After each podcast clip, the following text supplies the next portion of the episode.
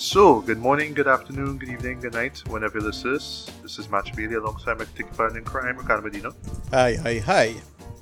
And this is another episode of BBB Radio. And today we have a lot of TV stuff to talk about, right? And Right. Actually, the entirety of this episode is going to be based on, you know, TV stuff. Well, we will be talking about one film, or at least I will be reviewing one film, but that film in particular is based off of a, well, I should say one of the greatest TV shows of all time. That would be The Sopranos, right? I, I own the Blu-ray um, box set. Um, you know what I mean? And, you know, even before I bought it, I watched it out. And I will confess, um, this just seeing it right off the bat before I jump into that review of the movie, that will be The Many Saints of Newark. Um, I kind of got into that show fairly late. Like, I got into it right after, um, you know, the show actually stopped airing on, um, on HBO. So, yes, I will be talking about The Many Saints of Newark. This is the long awaited somewhat prequel to you know the, the series which you know actually wrapped up way back when like in the, in the 2000s actually um and you know it's a show that i was i was intrigued by like it wasn't something i was generally excited to see um just mainly because you know for me sopranos was just kind of done and over with so it's like all right we'll Right. be doing a prequel all right you know what I mean? Yeah, I, I um when I, when I saw this come out, it felt like well, is it kind of the prequel, the equivalent of remember when Breaking Bad had that little epilogue movie, um thing. That's what I think about. Right, um, El, El Camino, which I'm going to bring up Right. too, um, because uh, uh, for me to talk about this movie, I have to talk about El Camino, right? Which Right, we all okay. know is the sequel, not so much prequel, but I will just say this is the the denouement basically of the Breaking Bad series, which by the way is also in my top five list of favorite TV shows of all time, right? Um, sticking with TV, uh, we're also going to be talking about the full season of What If season one. Um, we did do separate reviews of I want to say separate, I mean in you know different episodes. We did review um, episode one and two, right? But we're also gonna just cover the rest of episodes and just overall thoughts on the series, right? Uh, also, we're gonna be Right. talking about the recently released um, stand-up comedy special um, from Netflix, Dave Chappelle, The Closer. Sure. Yeah, um, which at the time of this recording is has has been generating a lot of heat, man. You know what I mean? And Well, yeah. I mean- as expected. as expected, right? But we, we will we'll talk about that heat. We'll talk about that heat, right? And also we will talk about well, finally going to talk about season one, or no, I should say not even season one. It's a mini series actually, a limited series of um, the newest uh, horror team series from Mike Flanagan, right? That would be Midnight Mass. And we'll close things off with that show that everybody, everybody has been hyping up and talking about, tweeting about, putting up posts on Facebook, all kind of memes, all kind of shit. Squid Game. And we're gonna answer the question if that show really lives up to the hype, though. Because for me personally, to talk about, I can't just talk about the show as is. I have to talk about the hype surrounding it as well. So you know, we we'll close things off with that, and we'll just answer the question if it lived up to the hype or not, right? So kicking things off, let's talk about the many saints of Newark, right? Um, this is a crime film. Actually, this is based off of the highly popular and highly influential series The Sopranos. Um, this is one of my top five favorite shows of all time, and you know, just just to kick things off, um, I wasn't on that Sopranos train when you know the series was big, you know, back in 1999, and you know it just went on for about uh, I believe it, yeah, six seasons actually, I believe it was right. But I got into it sort of fairly late, right? Um, similar to The Wire, right? Which right now at the, at, um, at the time of me recording here is number one in terms of my all-time favorite TV shows, right?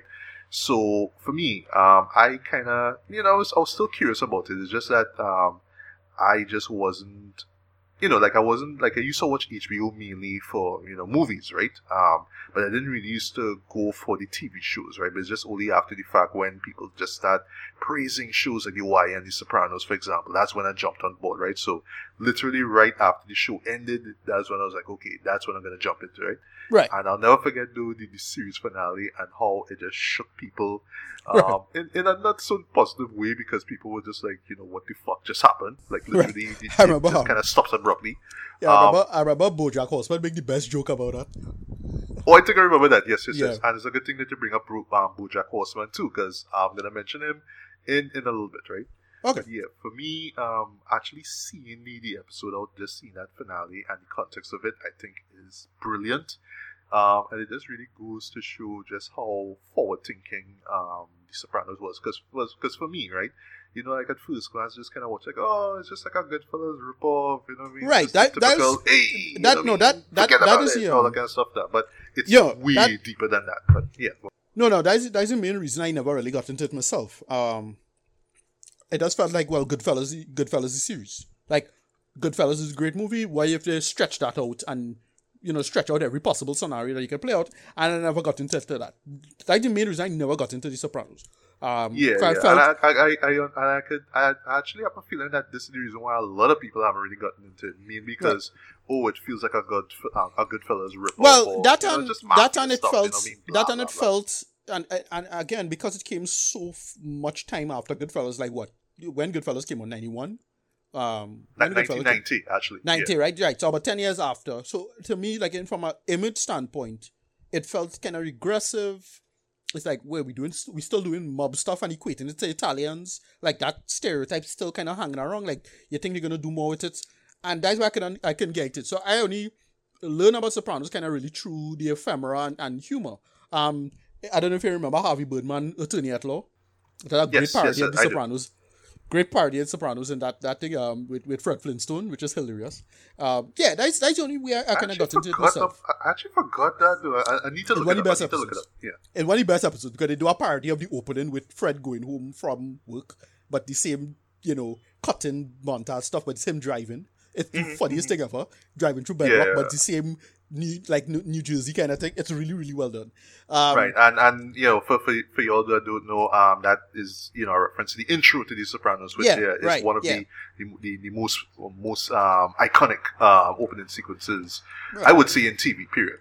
Yeah, so like right after I saw the finale, you know, I mean, and how people were freaked out by it, or like wondering if, you know, literally people thought that, you know, the, the subscriptions to HBO had just got off. So they were literally calling HBO on that Sunday night to ask, wait, now, wow, the show just kind of cuts off just like that. And swear to God, like after like about 10 or 15 seconds of black, you see executive producer, what's his face, right? And people are like, what? You know what I mean?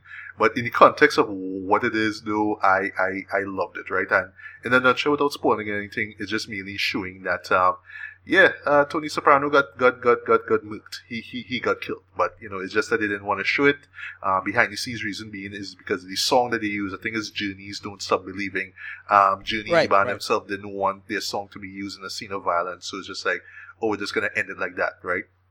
I know some people kind of felt like, oh, you, you cheat the audience. I mean, you had people on board for like six, seven seasons. This is how you're going to end it. It's like, no, you know what I mean? the creator of the show, uh, David Chase, who, by the way, writes the script for this, he was like, no, I, I know my audience. I'm not going to cheat them with this finale, but, you know, and this is one thing I really love about the show is that it always finds ways to be sort of unconventional and you know, cutting edge, right? Because it's easy to look at a show like this and be like, hey, it's a rough, you know, it's it's it's good Goodfellas 2.0, whatever it is. But it's like, you know, way it is. But at the same time, I'm, I'm really trying to push the boundaries of what television is, right? You know what I mean? And this is one thing I love about the show. So just to touch on the character quickly, the main character, um, Tony Soprano, played by the late great um, uh, Michael Gandolfini. Yeah. Sorry, James Gandolfini. Oops. James right, His yeah. son Michael actually um, Is shows playing, up yeah. in this, right? Yeah, Right. he plays a younger version of him, right? Yeah, he um, Tony, right? Remains one of my all-time favorite TV characters, and I would actually put him up there with the Walter White from Breaking Bad or the BoJack Horseman, right? In the sense that, and why I bring up all three is that it's basically these characters that you empathize with, but they are unlikable. Not entirely unlikable, but mostly unlikable. They do really bad things, and, and you know, it's to the point that you know, even these shows will always show you, you know, I mean, it's not like they will let that slide. They will show you literally why you should hate this person, right? And um, yeah, I mean, it's no different with Tony Soprano. I mean, for one thing, he, you know, he, he has it made. You know what I mean? He's rich. He has a family, son, daughter, um, you know, lovely wife and whatnot. Um, but you know, they all know that he he works for the mafia, right? But you know, it's under the guise of this um, sanitation, you know, business, right? But it's all these things that he's doing. You know, I mean, he has a mistress. He sleeps with women on his side. Um, he's doing all these blue collar crime stuff, basically, right? and yet still he wonders why his children are so rebellious. He's wondering why his his wife would you know dig horrors. You know, as soon as she finds out that you know she, um, she was being cheated on and those things like that, and they really emphasize a lot on the family aspect as well too. So not just his family, but his mafia family, so to speak, right? And that's really what Dog About to do is that it kind of just shows these archetypes as real people, right? So they make these logical decisions and whatnot, and they always have kind of have you guessing as to what they're gonna do and why, right? But of course, every so often they're gonna do something really grimy and fucked up, but at the same time, it's like, you know, it's kind of the nature of the will itself, right? But the show wisely, and I'll stop here before I get to the actual movie itself it will tell you that yeah, there are consequences, right? It's not glorifying crime at all. You know what I mean? So similar to like the great films, like the the Godfathers or the you know the Goodfellas, the Casino stuff like right, that. Right, right. There, there, there's consequences to this shit, right? And you know, the, even the worst part about it too is even if you get away with it, you kind of have to live with that shit there, and right. that eats yeah. you inside, like literally, right? And that's that's really what I love about the show. It shows you that without really, you know, preaching to you or beating you over the head with it, right? So this show here, well, sorry, this movie here, the, many, the Many Saints of Newark, is basically a prequel to that series, right? And in an odd way, right? And this is one thing that's gonna throw people off, right? But you you will go into this thinking, oh, we're gonna see, you know, the rise of Tony Soprano. We're gonna see how he becomes who he is, right?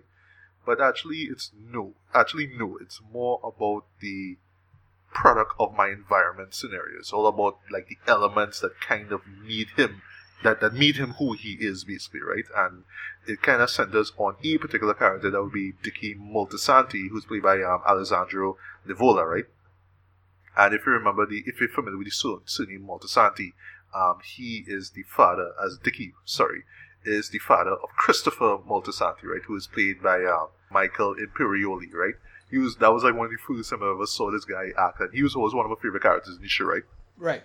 And how it was is that Chris was basically, you know, under the wing of Tony, so Tony was just kind of showing him the ropes, right? But you know, Mike, um, sorry, Christopher being who he is, he kind of wanted to branch out and do his own thing. You know, I mean, there was a there was a point in time in the series where he wanted to get into acting and stuff like that, right?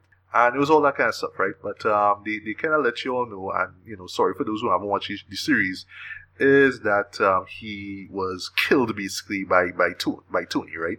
Not gonna say where or when it happens, but it happens. He he, he got killed. This off is often this kind of weird circumstance, like something real circumstantial. That's all I'll say, right? So what they do here is that he's now well older. Um, Chris now is narrating the story, right? But it's really about his father, Dicky, and basically you're seeing his rise to um, to power as well, because um he basically works alongside um, Johnny Soprano. That would be uh, that would be um, Tony's father, right? Who happens to be played by we boy um, Jon Bernthal, by so right, right, Shane right, Meng is in this movie as well. Right, right, like, right. Nice good. Right.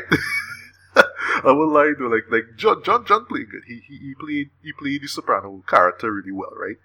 And along the way, uh, well, you know, they, they do establish at the time that Chris wasn't born as yet. This is in right. the late 60s. And one thing they do very well now is that they touch on the racial tensions that were going on at the time there. It wasn't just, you know, about, you know, blacks and Italians, but, well, blacks and whites, right? And there's a particular moment that starts off this, um, this riot. Well, actually, what they call the Newark riots. I believe this was a real right. event that took place, yeah. right? Right. But right. I'm not sure if in the movie, if this was the event that led to it. I'm not going to say what it is, but I'm not sure if that was what spurred it on, right? But it, it could be, right? Right. So while all this is going on, we introduced to a new character played um, by the name of Harold, right? Who is played by, by boy Leslie Odom Jr., right? He's in okay, this too. Right. Okay. Yeah. And he basically is the right. He will become the eventual rival to the Soprano family and the Moltisanti Right. family, to etc. Because he starts off as this, how do I say, this guy who kind of helps run numbers for Dicky. So he's like he's Right. cool with him and all that. But you know, at the same time, Harold's, you know, he, know, his, his first rodeo, so to speak. So he knows, you know, Yeah. how You side you know, yeah, and you know, you know, when when with the other members of the family, you kind of watch him. Oh, what are you doing with this Mulian and all that kind of Yeah, stuff. yeah, I was just like, Right. yeah, I know this shit too, but fuck all, yeah, I gotta do my my thing, right? And there's a great woman in a restaurant where he like literally like shits them up like in front of the mistresses. You know what I mean? I love that, right? But yeah, he has his little agenda on the side too because he he, he eventually becomes sort of offended by by um by, by Dickie and you know what he's doing as well, and to the extent Johnny, right? Because Johnny um, gets arrested at the point in time he comes back. He's he's uh, released in the early seventies, I believe it's like seventy one or whatever. It's like a, there's a little rift going on between Harold and the Soprano family. So he starts off and does his own thing, right? He actually hooks up with um with with Frank Lucas himself, like you know. You okay, know, right. Yeah, okay. Right, right, right. Frank yeah. Lucas, right? Who Yeah, because Frank Lucas, right? That's that's the Vietnam War, right? Okay, yeah. Yeah, yeah, and they touch on all that too with the Vietnam War and all that kind of stuff. So yeah, basically he's he's trying to rise among the ranks as well too, as one of the the big you know um you know crime guys basically in New York as well, right?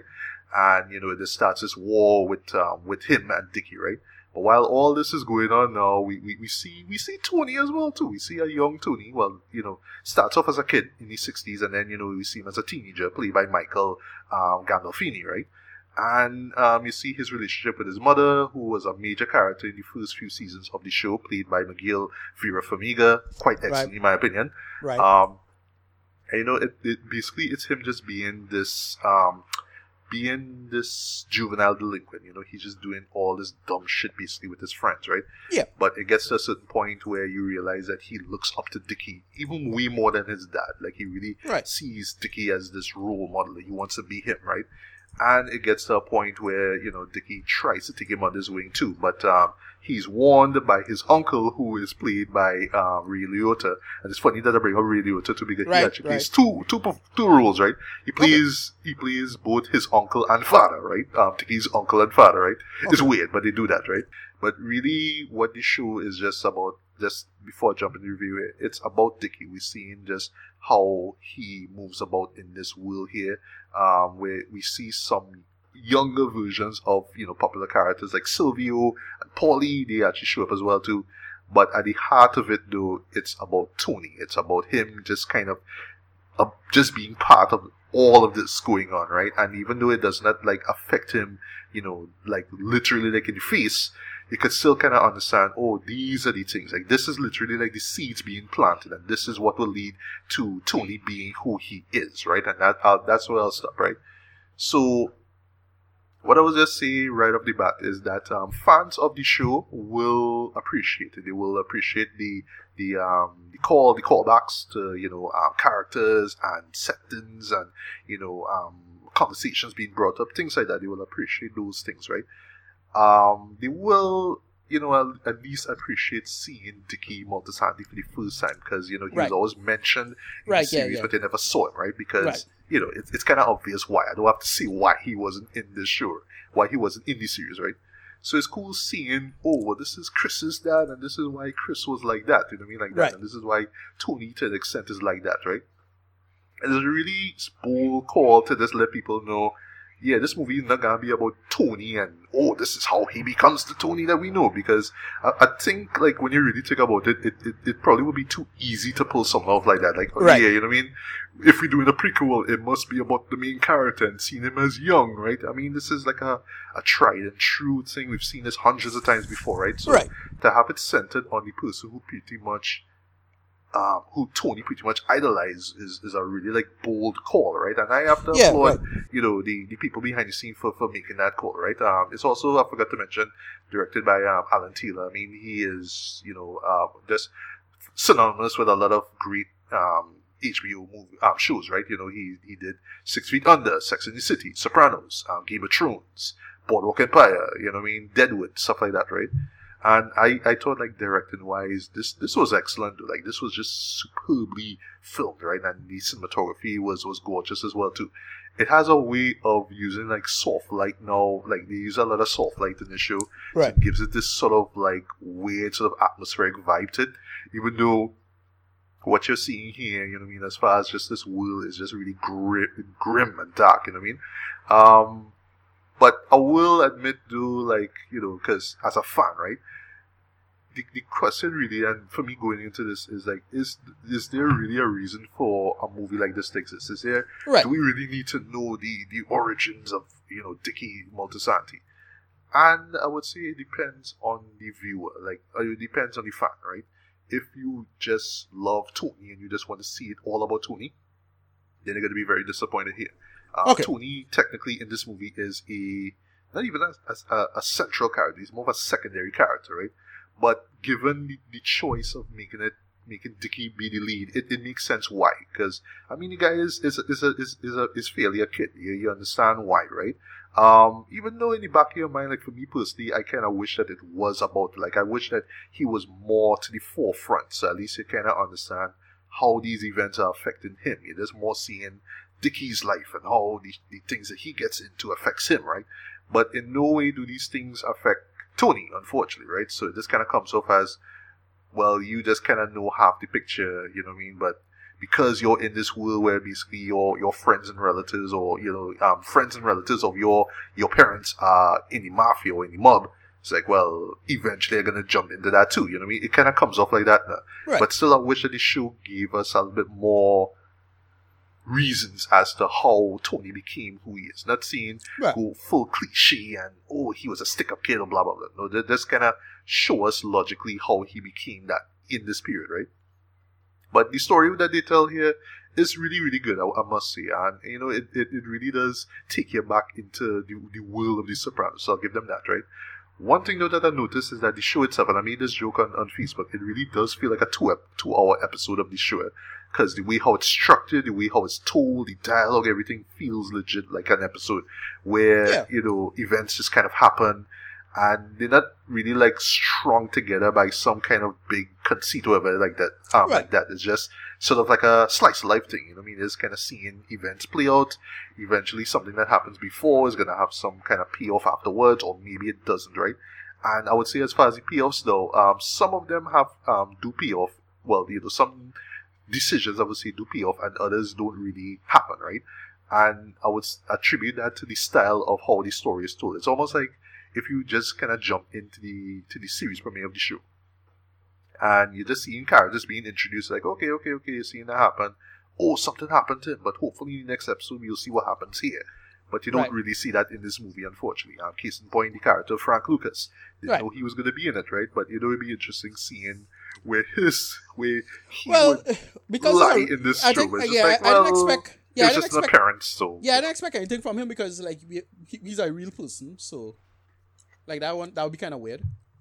If you, if you true, true, true. Like not, not, not seeing they shoot and get arrested or whatnot. Like what happens in the in the end of American Gangster the movie, but still kind of just show okay, well they're bringing him in, but he's in as a cameo. But I understand given the nature of the storytelling why it's like that, right? Um, and this is the way how it was with the with you know the series in, in general. Like I'll never forget there was an episode with um with uh Bokeem Woodbine. He actually made an appearance, right? And I actually thought that they were going to make a reference to him, but actually they don't. But maybe there's a reference to him. But you can remember, I haven't seen the show in ages, so maybe there's a reason, right? And why I'm bringing his character up, um, Bokeem's character, is one thing I really do appreciate about the show here is that uh, of the inclusion of more black characters, because you know. Right, right. for better for worse, you know, we, make, we can make the argument with the show itself, the, the series, that not that much black people, right? And then of course the way how black people are talked about, you know, I mean, especially in mob well, films. Yeah, I mean, there's always like disdain towards black people, right? But yeah, I like exactly. in this show here, given the yeah, it always had a racial kind of, tension. Exactly, you know, that, that's a big thing, you know. Yeah, a lot of Italian mobsters are pretty racist, right? Not a, yeah, yeah. And that's secret. We saw that. That's what I was saying with, with it is that with, with Goodfellas, I wanted to see how that argument would evolve now. Like, and I, I never got that from the show, like the show itself. And yeah, you know, I don't know how many people like would def- would argue against the show for it in that sense, but like I never got that. Um, in my opinion, like that's how I feel about it. That I want to yeah. into the show, to be honest. Right, and, and for me, it was it, like you know, it was never like um, oh, you know, what I mean, this is why I don't watch Friends because Friends don't have black people. Like, nah, right, I, not, you know, it's, it's not that type of argument, though, you know. Yeah, exactly. Yeah, but I can kind of understand people watching the show itself, the series, and being, oh, come on, I know black people in the show. Why come? Exactly. You know what I mean? So ever so often you might see one or two show up, right? But again, I don't, you know what I mean? It's, it's the story being told, right? So I can't knock, you know, David Chase and be like, you should have more black people in the show. I mean, it's, it's like whatever, right? This is the story being told, right? But anyway, so I do appreciate the fact that there are more black characters in this in this um in this particular film here. Um, Leslie Odom Jr. I thought that he was great as a character. Um, um, Harold. Actually, every everybody performance wise came through really solid. Even the the guys who played younger versions of favorite characters. Um, you may you may argue like you know what I mean? Like we don't really need them in the show. You know what I mean? They're just there as just tertiary characters. They're just there fan service. But again, this is the story that you're telling, right? Fine, right? But um, I would say in terms of the well, the flip side to it now is that if you're going into this movie completely blind now, um, you may come out of this pretty disappointed. And I would say, you know, and for, this would be the same thing for some diehard fans too, because the way how the show is marketed, unfortunately, is like, well, you know, who made Tony Soprano? So you're thinking, okay, well, it's about the guy who made him, so to speak, and Tony himself. But it's more like the guy himself, and Tony just there kind of shows up ever so often to, you know, to get guidance, uh, but he's being pushed away for reasons, right? That's all it is, right? Um, so yeah, that that would disappoint people, but um, so that's just to wrap things up. So in a way, really, how I see it is just like an episode of the show, right? but it leaves a lot open and you know like when you think about it, it always feels as if this is like the series premiere of the series right but then when you go into the, the, the series the actual series that's when you'll see everything else play out the problem with that now is that the series takes place in the late 90s and this is like what late 60s early 70s right so it's kind of like this long you know this this huge gap of time now so I don't know if the plan is that they're gonna make more movies of this, and we'll see the story play out even more. I don't know. I don't think that's a good idea. Personally, I think this should just be like a one-off thing, just similar to El Camino, right? Because the good thing about El Camino was that it was just saying, hey, after Jesse drove off at the end of, of Breaking Bad, what happened to Jesse? And that answers the question.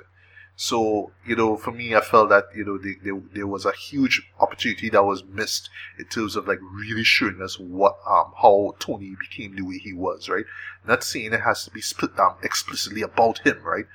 But you could have incorporated um, him, sorry, a lot more into the story and still kept the whole Dicky Moltisanti story, you know, active, right? You know I mean? Because it is quite fascinating, right? Right. But it almost feels like it's cheating both the fans and non-fans by just letting them know yeah, Tony's in it, you know, but not that much, you know. So, yeah, sorry. I imagine it's going to be even worse for people going in blind because, yeah, I, I imagine people are going to go into this and be like, all right, this this better make me not want to watch the series itself. And I have a feeling when they come out of it, they'll be like, well, maybe I will, but uh, maybe I won't, right? So that that's that's that's the downside to it, right? But for me personally, I I do uh, uh, appreciate the effort that was put into it in terms of taking us back into this world. It really does feel like you're, you're watching The Sopranos all over again, though. Uh, but just in movie form, so to speak, right? Right. But again, I just felt there was a missed opportunity in terms of, you know, the, the, the, character that everybody knows and remembers from the series, even though we haven't seen it. Everybody knows about Tony Soprano. Everybody heard about right. it before. But this was an opportunity where you could have, you know, showed us more about him, right? But it was just all, it was just mostly sporadic and just in the background compared to all this Dicky Moltisanti stuff, which is unfortunate. So, rating wise, I'll give this uh, a light three and a half out of five, regardless, right? Regardless of the flaws okay. that I mentioned, though, I still enjoyed it for what it was, um, for what it was, right? I, I do appreciate the effort that was put into telling the story, taking us back into this world, and not making it feel dated, like, oh, this is something we could have gotten last decade or whatever. It, it feels like, all right, we just kind of had this in the, in the, in the, in the back burner for, for years now that we just actually put this out. But I don't think, I think this might be the last time you will see, you know, you know, a soprano story, so to speak, though, because uh, I hear into the grapevine that um, this was sort of a flop um, in the okay. box office. Yeah, unfortunately, right? Uh, what I was just saying, just in closing, um, I would say personally, I, I would I this is like HBO Max view. I, I wouldn't recommend watching this in theaters um, because I know like you know with the theatrical experience that people might go in and thinking that this is going to be some kind of epic, groundbreaking, you know, gangster film, and actually no, it's not. You know, it's it's not. It's just taking the uh, in the early days of the world of you know this Sopranos thing, right? And I mean, the show itself, in my in my um, opinion, was not really trying to be like you know the groundbreaking series. It wasn't trying to be The Godfather or Once Upon a Time in America. It was just you know, just a slice of life story about these despicable characters who just so happen to be living in the real world and they have families and, and that's it. That, that's the story being told. But it's just the writing and the storytelling and just the creative decisions were just on point. That's why, you know, people like myself rank it amongst one of the best TV shows ever made, right? But I would still stay, I would still recommend the series to anyone. Like, your, your, uh, unless, you know, this, this kind of material is not for you, right? But I would still say give this give the, give this show a look, man. Um, it, it should at least you know um entice you enough to see the, the, the actual series itself, right? But um, in terms of it being justifiable, justified, sorry, I would say yes. In terms of showing, oh, the man behind the myth, you know, I mean, like that. But they could have shown a little bit more of, you know, the actual myth, the actual legend, you know, Tony Soprano himself. I think that's what we all deserve, man. So it is what it is. But still, I mean, if it's your cup of tea, check it out. If not, nah, you could skip it or, you know, just jump into the series. I don't think you'll miss anything in particular. So moving on now to, you know, like actual TV now, let's um finally talk about the full season, I would say, of What If, right? That is the the first, well, sorry, the newest um, MCU slash Disney Plus series, um, and also the first animated, you know, um, series from from both companies, right? Uh, we've covered both, um, you know, the the premiere and the second episode. We we thoroughly enjoyed both of them. Um, so what we're gonna just do basically is just kind of run through the the other episodes, right? That will be episodes three to nine, right? And just share quick thoughts on them, right? So, um, Ricardo, if you don't mind, you could just start things off with episode three. That would be what if the world lost its mightiest heroes? Right. Um, yeah, I um, this one is okay. Um, I kind of well, we we kind of solved it when um, you when you see how Black Widow died in this count in this counter narrative. Um, you know, so I was like, okay, I know who it is because I was trying to work out um, who, you know, who could kill the Avengers? Who could do that? Who could kill the Hulk? And I was like, yeah, exactly. Yeah, who yeah. kill and, and what, what, this episode was really trying to do, it was it was a who done it. It's like who, yeah. who killed or who is killing, sorry, the, the Avengers, right? Yeah. And that, that, that, is, that was the catch now. Like, oh, when and then when we see how Black Widow was getting getting killed and who it was, like, okay, I know I know who it is. It works out. I was like, all right. And then they reveal it, and it's well, I think we spoiled episodes, right? Because the episode was like what four or five weeks yeah, ago. Yeah, right? it's like what, yeah, like yeah. weeks ago shit. So, yeah, it's it's Hank Pym, right? And they explain in this counter narrative what they do is they bury the lead as to what the counter narrative is, and in this counter narrative, um, Shield hired Hope Van Dyne, um, to do a mission for them, and she died and he was not having any of that and just so so pissed off. So he just had a personal, you know, vendetta against Shield and Nick Fury itself and say, all right, I'm going to torpedo your plans. and that's basically what happened. Um, yeah, I thought I thought this this was a cool episode. I didn't I didn't love it, love it, but I, I had fun with it. Um, with this one mostly because you're trying to solve the mystery, and then they did the thing with with um, in Hulk where Edward Norton is switched out to, with Mark Ruffalo uh, which is funny. Yeah, um, I agree with you for the most part, though. But um, I would say for me, this was one of my least favorite episodes. Right. Yeah. yeah. I, I, forgot to mention too. We also talk about you know favorite, least favorite kind of stuff, right? Right. Yeah. Um, not not because of the. I, I think really it's just because of the premise itself. Like like you know it was it was a great who done it, but I just felt like there was um I don't want to say, well, okay, I'll say it, it does feel like there was a lot more other things going on behind the scenes, just like a diversion. Um, case in point, the inclusion of Loki, right? Who I didn't right. expect to see this, right? I felt like that was just there just to distract viewers, basically. Like, I mean, we got some cool moments with Loki, right? Especially near the end. And, you know, I like how well, it all ties back up to, yeah. you know, the, the Avengers, the characters, and the movie right. itself, right? Well, it makes, it but makes still, sense. it was just like, well... Well, uh, well yeah, exactly. But there's a lot. There's just a yeah. lot going on. Yeah, and I, I, like what they did with it because it made sense because like all right, remember Loki showed up in in the first Thor to talk to him in the prison and had all that drama. But then when he saw Thor got killed, um, he come and change his plans. I like all right, I like that. What they do with it, and it's paid off in the finale. Um, what they do with that, so I like it. Okay, okay, I understand. Yeah. I understand. It's just like I don't know, like I, I just kind of came out of it kind of expecting more, more. Yeah, me it. too. It, yeah, it, yeah. It was just kind of like, okay, well, all right, that's that's it. You know what I mean? Anyway, so yeah, this this was one of my, well, I should say one of my two least favorites. Right, I'll get to the second one in a bit. Right. Uh, we now have what if Doctor Strange lost his heart instead Right. of his hands, right? And Right. this for me is my top favorite episode. I, was- I Yes. was I was wrestling This- between this and an upcoming episode, which we're gonna get into in a bit. But nah, this Right. one really, really got to, got to me. Uh, for one thing, um, the music was was fantastic. It was so poignant, so tragic, and just the the actual story itself. Just the whole possibility that if you know Doctor Strange actually, you know, if, if Christine Palmer, you know, I mean, played by Rachel Right. McAdams, and looking fine as hell in this in this show, in this particular episode, I might add, right? Right, Like, right, right. oddly hot, right?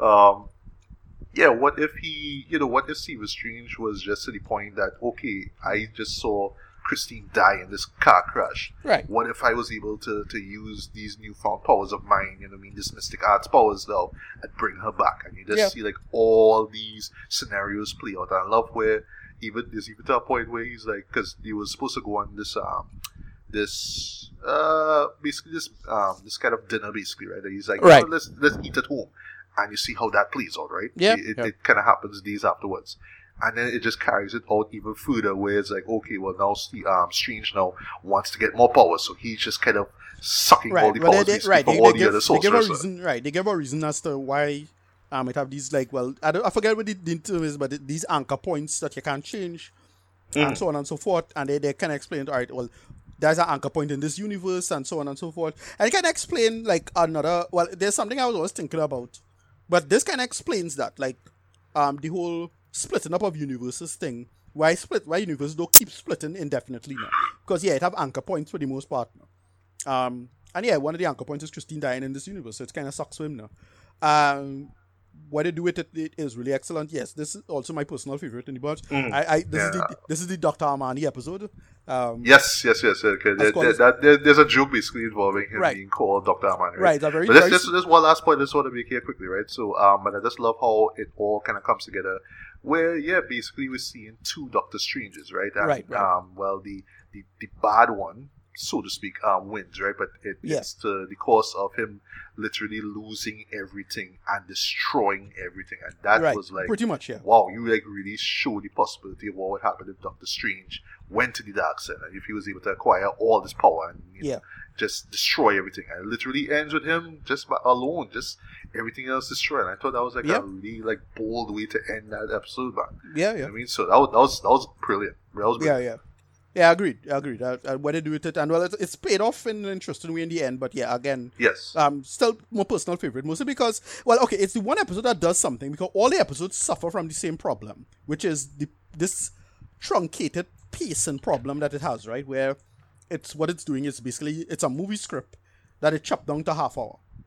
Yeah, I, I- I think I felt that the most with um with with that episode three. eh?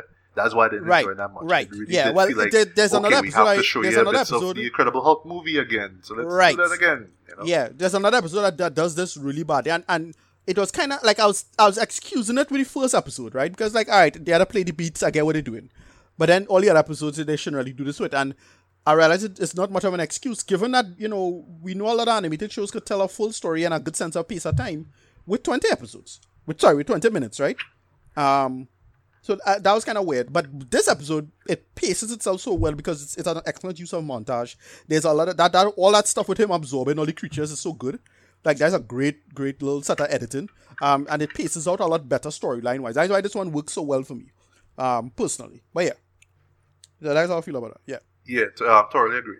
Right, so episode five we have What If Zombies, right? And this Right. was the one that people were like, you know, when we saw it in the in the trailers, like, oh shit, you really actually gonna do that, right? right. And this to me is not one of my favorite favorites, but is one of the most crowd pleasing episodes I must say, right? Well- because yeah, basically we just getting the, the Walking Dead treatment to this, right? Right. And they actually get away with some sweet kills. Like I would say this Yeah. one is probably the most violent of this um series here, but violent in terms of zombie violence, right? Right. So you know what to expect when, when I see zombie violence. I you know, yeah, I I You know. personally this was probably my least favorite or the weakest one because I felt they could have done so much more with this.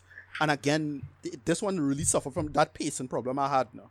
Um, I, I would agree. I would agree. Yeah. Right. Um, because because what they do is so if we have just one gripe with the show itself or the series itself, is that they they usually repeat moments from the movies, Right. but they just put it in the context Right. of the of the show itself of Yeah, the yeah, scenario. So case in point, we had to redo the oh it's Spider Man and I'm doing this YouTube video thing, Right. And it's just kind And of makes for laughs, but you know I, I appreciate it in terms of oh this character in this, oh Sharon Carter in this, okay, Right. Happy in this, oh, that that Russian guy from what was it? Ant Man, um, yeah. Ant Man right, the yeah, Wasp, yeah, or was it the first one? I, I, I can't remember, right? Yeah, he too. Okay, cool, cool, cool, cool. But still, I felt like it just kind of ran on for too long. Although points for the whole shirt that Happy had on, like Right. you know, it's one of those things like when you read when you read what's being said again. I'm saving myself for Thor. It's like ah, okay, Right, okay. Uh, I see what you're saying there. Aha, I got you. But yeah, go on. Yeah, no, yeah. Um, I, I, I, I had that's that's my main issue with it is that it given the scenario, I thought they should have been a little more serious. They could have played out the scenario. They could have run the, the, the logic of it a little better. Um, yeah, but as I said, this was this was the weakest. My personal, I think personally, I think it's the weakest for me personally. Yeah, I, I could understand. Um, for me, my one gripe though was the inclusion of Vision and Wanda, like you know, Right. because it just kind of made things a little bit more confusing, especially with Vision Um, basically turning, you know, like like literally switching sides basically. There. well, Like- Vision's Vision's actions uh, was mm, it was debatable Even because Ian was saying, "Well, you know, I- Yeah. I, I don't think I should be doing this, but this Right, I like find- the I find it was- thing." yeah, it I was like, a little, little All yeah, right, well, yeah, a it little still bit- makes sense though. yeah, it's a no, bit, sorry, it's, it's still not well thought of. Thought out, sorry. Yeah, yeah, exactly. I find they could have just played that out a little smarter and, and how, like, I get what they're trying to go for because they're trying to mirror the whole WandaVision thing now, where Wanda gonna do anything for Vision, so therefore Vision gonna do anything for Wanda, kind of thing. I kind of get what they was kind of going for.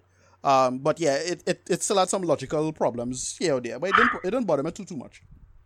Yeah, and the last thing I would say though, um, while I do appreciate that we hear Chadwick Boseman again, this is the third time actually that he appears in this series. Right. At the same time, I'm like,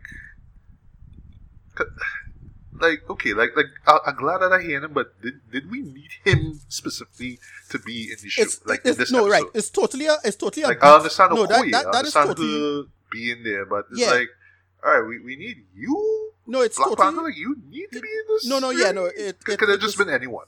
yeah, no, it was totally a beat from the comic, but that was straight from the comic. In the comic, that happened. Okay, now, I haven't read the comics. Right, Sorry, right. sorry. In the in the comic, that straight up happened. The Black Panther, like that, the things. I, I personally felt they, they shouldn't have to go with that. I get the logic of it, and they had they had Okoye there and whatever it is. Like you know, just a kind of grab bag of characters. And I, I, I personally, I thought this one was the weakest one.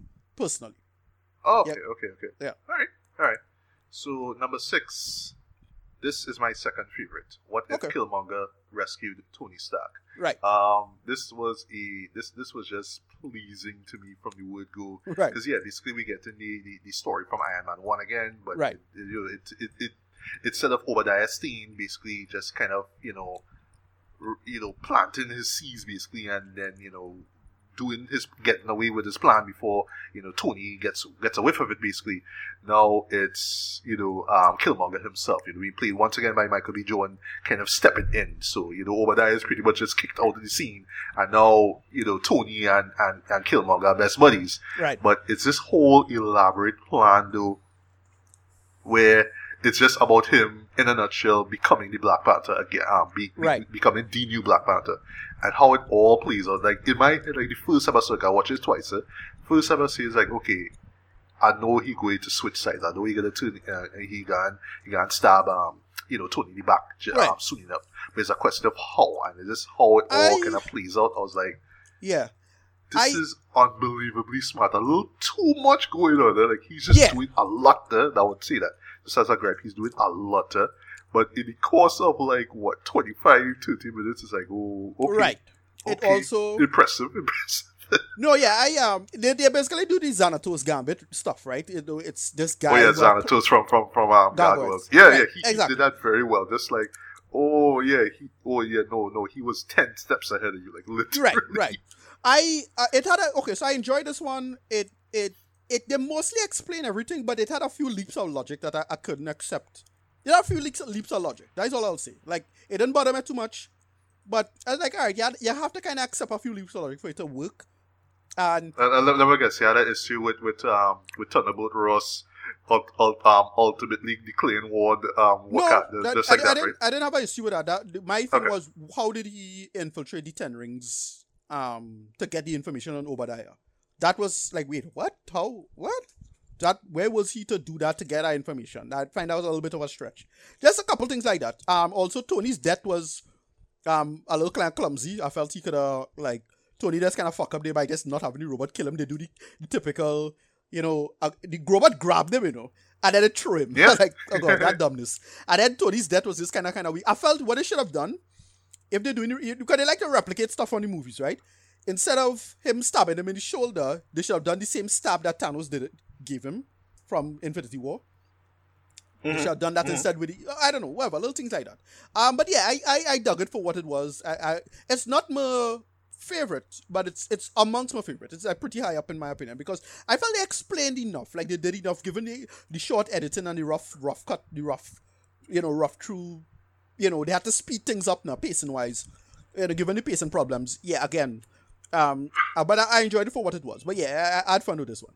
Yeah, go ahead. Right. Uh, a couple things as well about you. I thought it was really smart having um, having Shuri be be young in this case, right? Well, yeah, yeah, Um, right. So she, she's a much younger it's- person. it's- Yeah, yeah. because we're working with the, the timeline of like the first uh, right, it's 2000. Iron Man movie. Yeah, it's still to 2008. Avengers Age of Ultron, right? So Right, it's like yeah. about what two, three years. So No, no, clearly, no. Shuri's not going to be as old as she was in the Black Panther movie. No, it, in yeah, in, in Black Panther, Black Panther was 2018, and she's 16, so she, she's much younger. It's too late. It's like 10 years prior, so she's like Right, you know yeah. six or seven or something along those lines.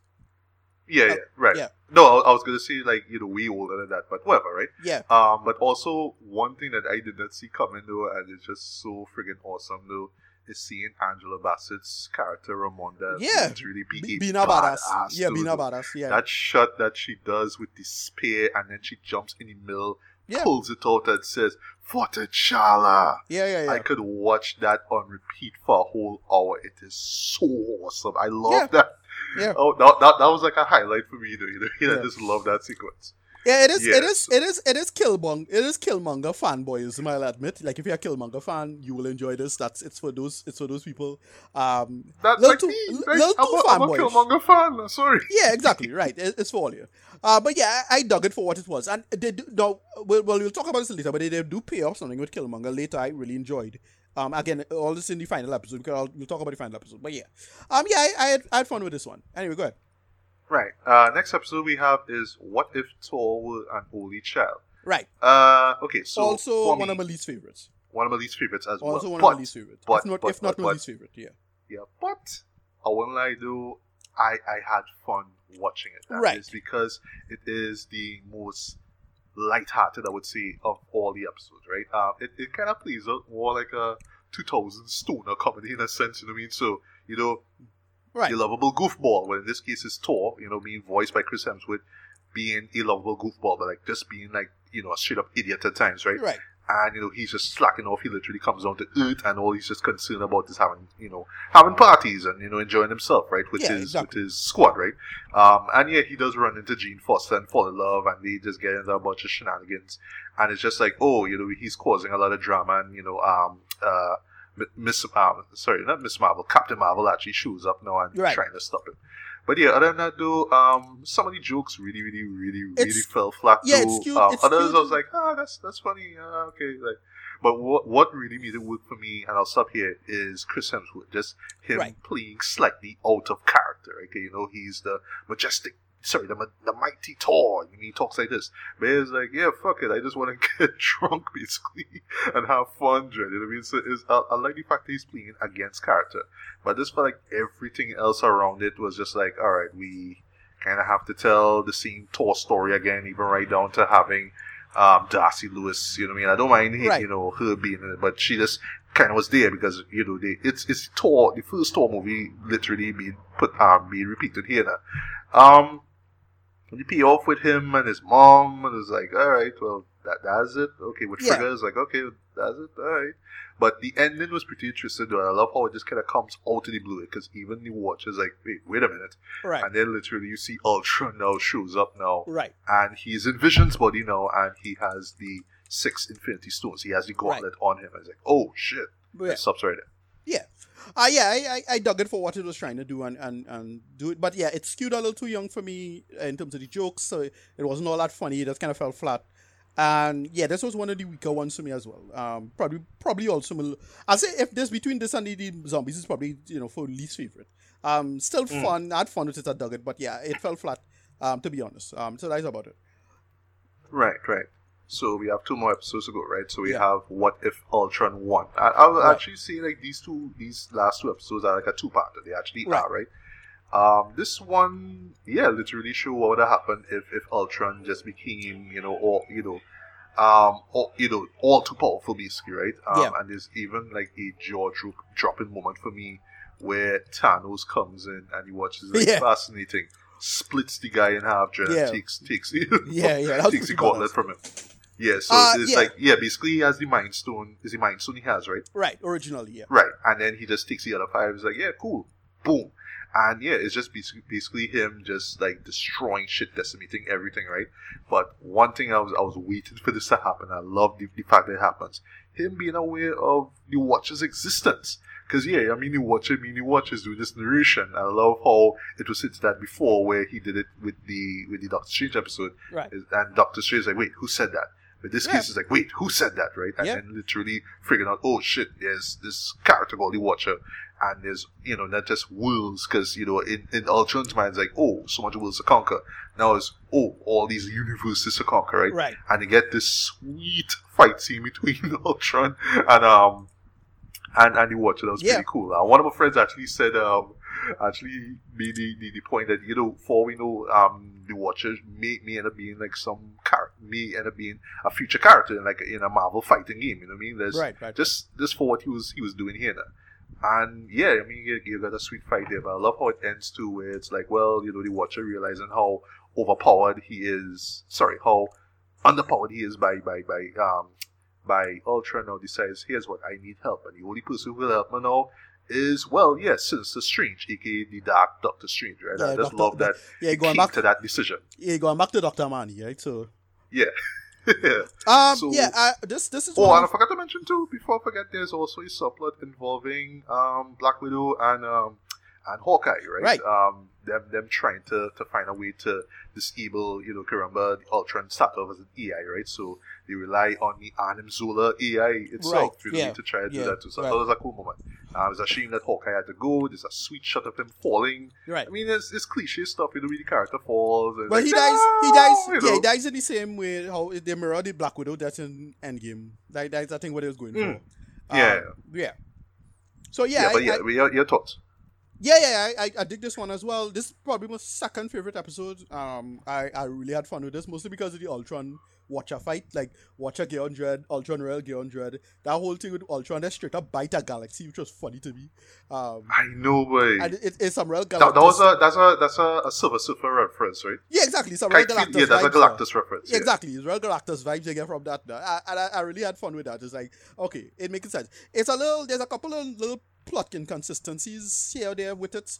Um, mostly with the whole like was he not surprised with seeing Ultron in the alternate universe and he didn't invade there? Like that was kind of confusing to me. So why does Ultron surprise him in this episode? That was kind of weird, right? Whatever. Um, and then it brings up some a lot of interesting questions about the status of the Watcher in the grand scheme of things. Like, I does the Watcher know about the TVA? Uh, or does, is he connected to TVA in any way? Like, what's going on with that? Oh, that that's a good point. That's a good point. Yeah, yeah. It have all these little, little interesting questions to bring up in, and um, but yeah, I, I, had a lot of fun with this, one, mostly because of that fight. That fight kicked so much ass that they moved to multiple universes. Um, I love that. Though. I love the, like there's had, a moment where literally Ultron is punching, and just right. the wheels just changing with yes. each punch. Yeah, that was a great one, and they have one great moment with um, him going to take and uh, Steve Rogers as president. I like that. Yeah, yeah, yeah. You know, being the uh, inauguration basically. Yeah, exactly. Steve as yeah. president. I yeah, I, I, and I, again, I had a lot of fun with it. As it is a great fight and a great setup for, for the second episode. Because yeah, they, they get into the core problem with the Watcher, which is look, yeah, all these people just kind of suffering and dying, and you doing nothing. And you know, it's this whole morality about watching. And you know, he, he they, they have a great line where he says, "I see now," which is really funny. When he when yeah, he had to kind of come and to kind of be like, yeah. You're right. I see now. I like, see now. Like I like that. He actually admit, no, sorry. not so much admitting it. He had to see it. Like, Right. not fine. All right, I see. Yeah, now, you know, okay? the, the watcher, it. the watcher has to see now. The watcher's blind to this one thing about him, which I liked. I, I thought that was pretty good. Um, and then you know, just, well, we could get to the finale now. Um, Yeah, was- yeah. Well, well, you know, you can just you can just run through what the finale was about and you right. know, your so thoughts on it. I'll it's, jump it up. it's yeah. So basically, the watcher goes goes back through all of these specific um what if scenarios to solve um to solve the Ultron problem because Ultron now could potentially be disastrous to the multiverse. They need all these potential people, and they go back in scenarios of playing it out. So we see basically the opening to Winter Soldier, but it's Captain Carter instead, and same ship, same Batroc she fighting. I like that, and he gets to that.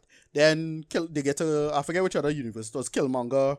They went to all the other universes of playing playing out the scenario of what what he need them for something, and then it's because of because of Doctor Armani um setting up a whole Yeah. thing together to, to basically the plan is to take down um to take down this this version of Ultron who won who, who got got the vision body right um yeah, uh, and what they do is that it, technically it is an Avengers, but uh, what they call it by is the Guardians. yeah Guardians. Of of the multiverse right Yeah, Guardians Well, of the right. multiverse. Which, which right, so they get they get they get right. The, the one they get to is um T'Challa Star Lord. They did that right. All of them, you know, we didn't talk about that, did we?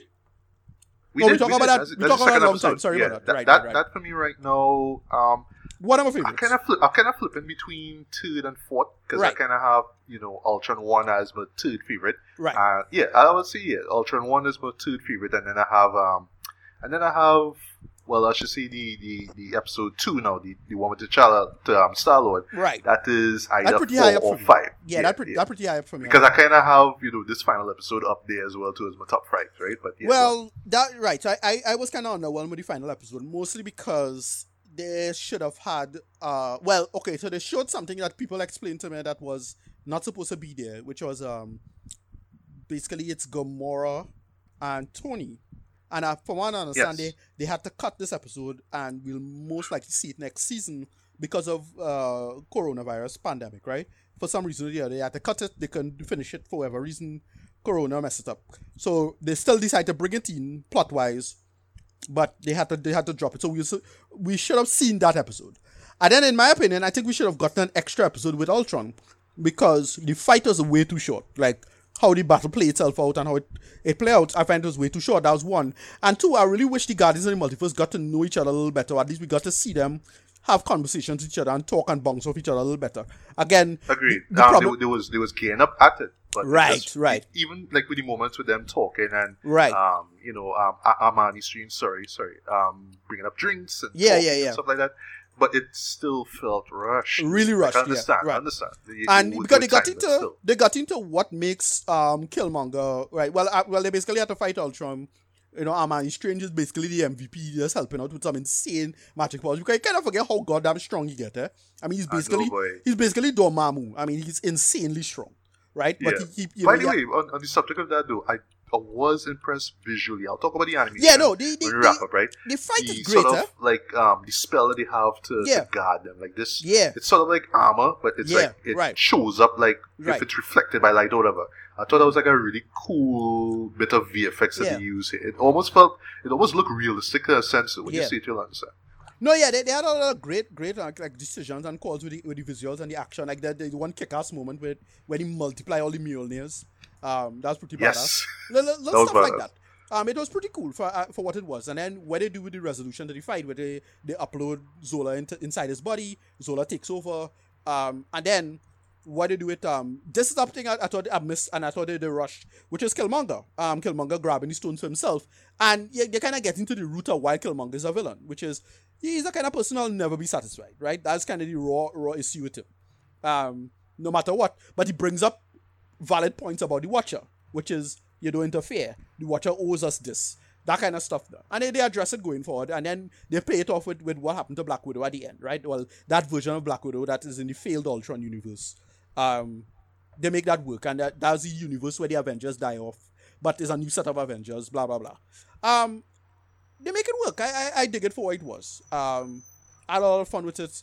Oh, oh, we forget the part where at the end of the final fight where um Wanda Maximoff, the zombie Wanda Maximoff, comes in to, to take him on. I thought that was cool. Um, Yeah, yeah, yeah. No, that was pretty cool. So like about it. Um, Mhm. all in all, I am mostly. I, I thought as a as a kind of experiment, and, and I use an experiment in quotes because for most mainstream people, you know, experiment is is you know it's an experiment. But I I, I dug it for what it was.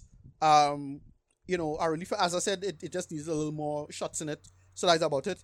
Uh, as I say, I want them for second season to explain some stuff. But overall, I, I thought it was a solid outing and experiment from Marvel, and I felt what most it mostly worked, and I had fun with it. Right, that's the most important part, and that's that's how I, I felt it, it it for what it was, and it was pretty cool. I, I dug it. Um, yeah, I don't know. All right, Rating, well, rating. I'll Yeah, like yeah what, a- what, what- what's your reason? yeah, ultimate. I- I'll give it like a eight out of ten, maybe a nine. Uh, no, sorry, maybe a eight out of ten, closer to a seven, because it, it just it suffered from that one major issue that they didn't really like address, um, which is the, the pacing issue. And I know we could pace stuff a little better, um, with with even shorter material and less time. So it, I felt it didn't really have much of an excuse going forward with that. But whatever, it's fine. It's fine. I don't have a big, big it, it didn't kill it for me. It's fine. So yeah, that that is what uh, um I'm going forward with. So yeah, eight out of ten.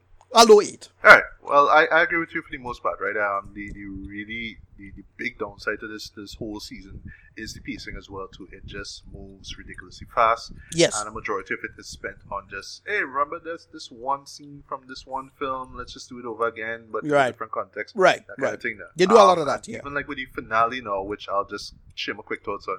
They did that as well too. There was like a few, you know, character building moments like before the fight with Ultron, but I felt like even those felt a little rushed. Though. And you know, like I understand, given the nature of the show itself, that it has to tell a story, it has to move quickly, right? Right, But right. one of the, the great things about animation is that, yeah, I mean, that is like a one of the, the main attributes is telling a story visually and doing it in such a way that you don't even need to draw things out or stretch things out for too long or uh, move things too quickly, right?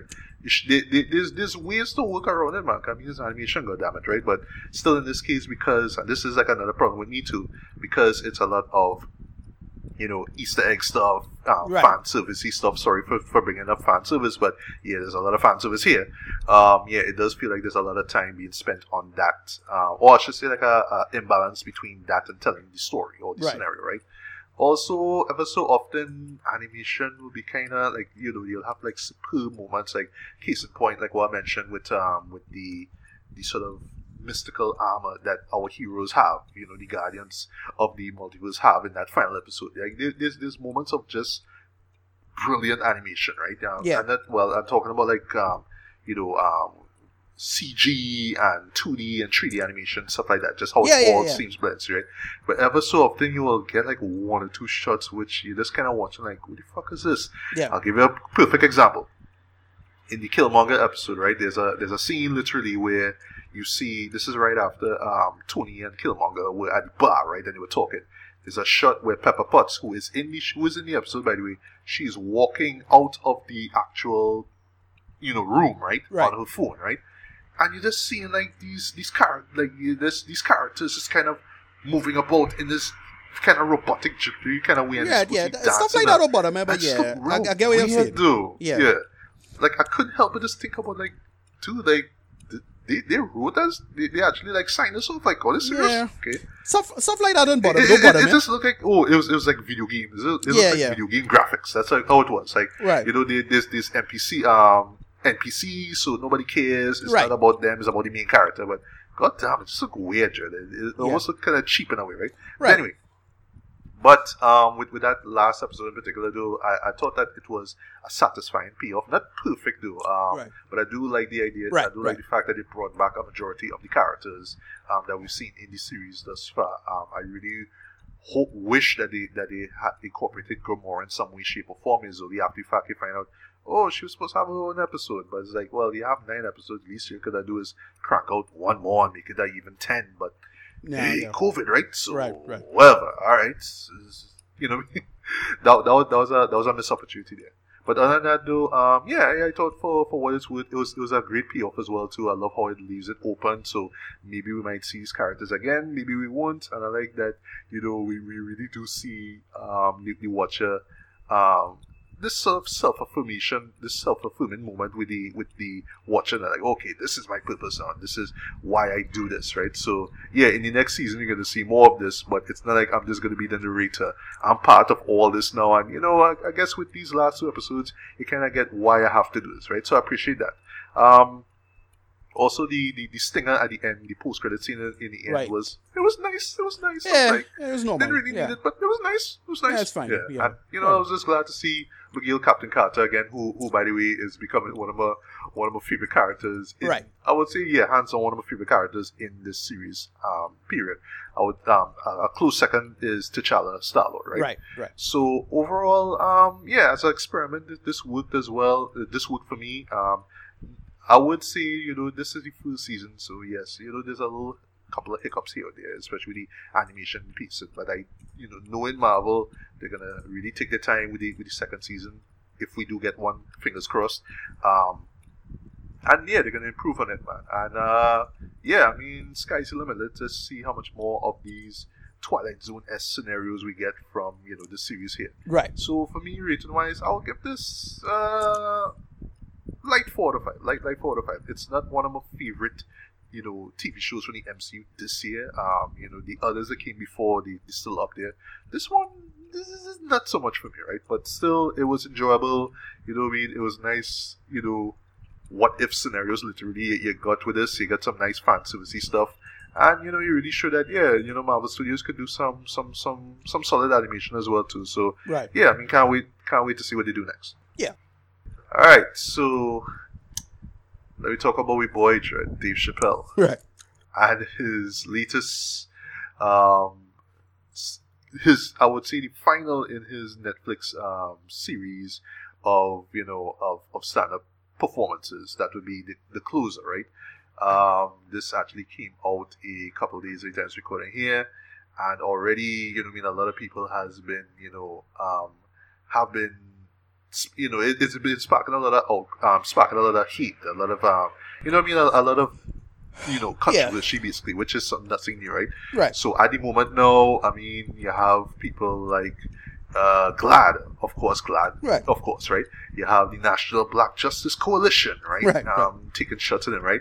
And mainly what it is about, before we get to your thoughts, Ricardo, is about his comments basically about the LGBTQ plus community. Right, Um, right. Because, yeah, he, he, he- spent a lot of time talking about them, criticizing them mainly Right. um, which I will get into as well too, whether it works or not. Um, but I want to talk about it in the context of okay, but this is my last one. You know, what I mean, not not his last show that he'll ever do in his career, but the last Netflix outing that he's going to do, right? Right. But yeah, um, yeah, that that he he is he is in, in hot water again. You know, what I mean, because Right. of this, right? But this one is pretty interesting now, and I think mainly it just has to do with the fact that yes, this is the last of these Netflix um, Right. you know shows, right? So as we've done before, I mean, because we you know the last we, we actually covered Sticks and Stones in um, Sure. you know when it came out last time, um, you know. Which we enjoyed for what it was, but you know it was the stuff that he brought up as well too that was quite intriguing to us, right? And one thing, uh, um, actually like re-listened to that to that episode, and one thing I remember myself seeing, or you know, was reminded of myself seeing, was you know how he was just able to see, you know what, we always are quick to jump on bandwagons like, oh, this celebrity did this, so we should hate on the celebrity for doing this, right? But you don't know the full story about it, right? And you know he reflects it on himself. He also does it a bit in you know this um in this special as well too. Like you know, it's easy to, to pick on on Dave Chappelle because of all the stuff that he said in you know in the past in those Netflix shows, especially um, Sticks and Stones, right? Uh, so why are you hating on me? Blah blah blah blah, right? But in this case, though, it kind of makes things a lot more difficult to. It, it is really a lot difficult to side with him now because of the amount of stuff that he has said about you know that you know about the LGBTQ community, right? But I'll talk about that in a bit. But yeah, Ricardo, take it away. Right. Honest thoughts on this I- show, and keep in mind, guys, we are non-American. We are not comedians. We're not comedy critics. So you know we're not gonna be like, well, you know, this joke was bad and this joke was good and all that kind of stuff. Well, just well. talking about the messages and what was being Right. said and how we feel about it. So yeah, Um. Yeah. I was to be to be honest, I was kind of underwhelmed with this, mostly because here's the problem. When you, you, you like a person like in Dave Chappelle's position, and let us admit it, any comedian for that matter, and, and we could we could get into this general trend of, um, what I call them, these these modern comedians and our whole debate about cancel culture and if they're allowed to be funny anymore, quote unquote, in their way, blah blah blah, right? Um, Chappelle is one of those who I thought somewhat navigated the situation a little better than the average, right? But with the last these last few things, he's he's slowly but surely not really addressing the, the core issue, and then on top of that, he's not really making jokes, and that was kind of my main problem with it. He wasn't telling that many jokes. Like I can't say this this thing was it was shorter than I expected. That was one, and two, I thought he was gonna tell more jokes. Like, and or the jokes he was telling wasn't all that funny in my opinion. Now, all that would have been fine if he had like a really good message behind it, and even that kind of fell flat and was pretty weak for me. Um, I was kind of underwhelmed to be honest, um, because he wasn't really telling that many jokes, and he wasn't adding to let's just call it the discourse, right? The discourse involving gender and discourse involving trans issues or whatever it is, with his perspective. To me, he wasn't really adding anything in any meaningful way right, or any particularly meaningful way, right, in my opinion.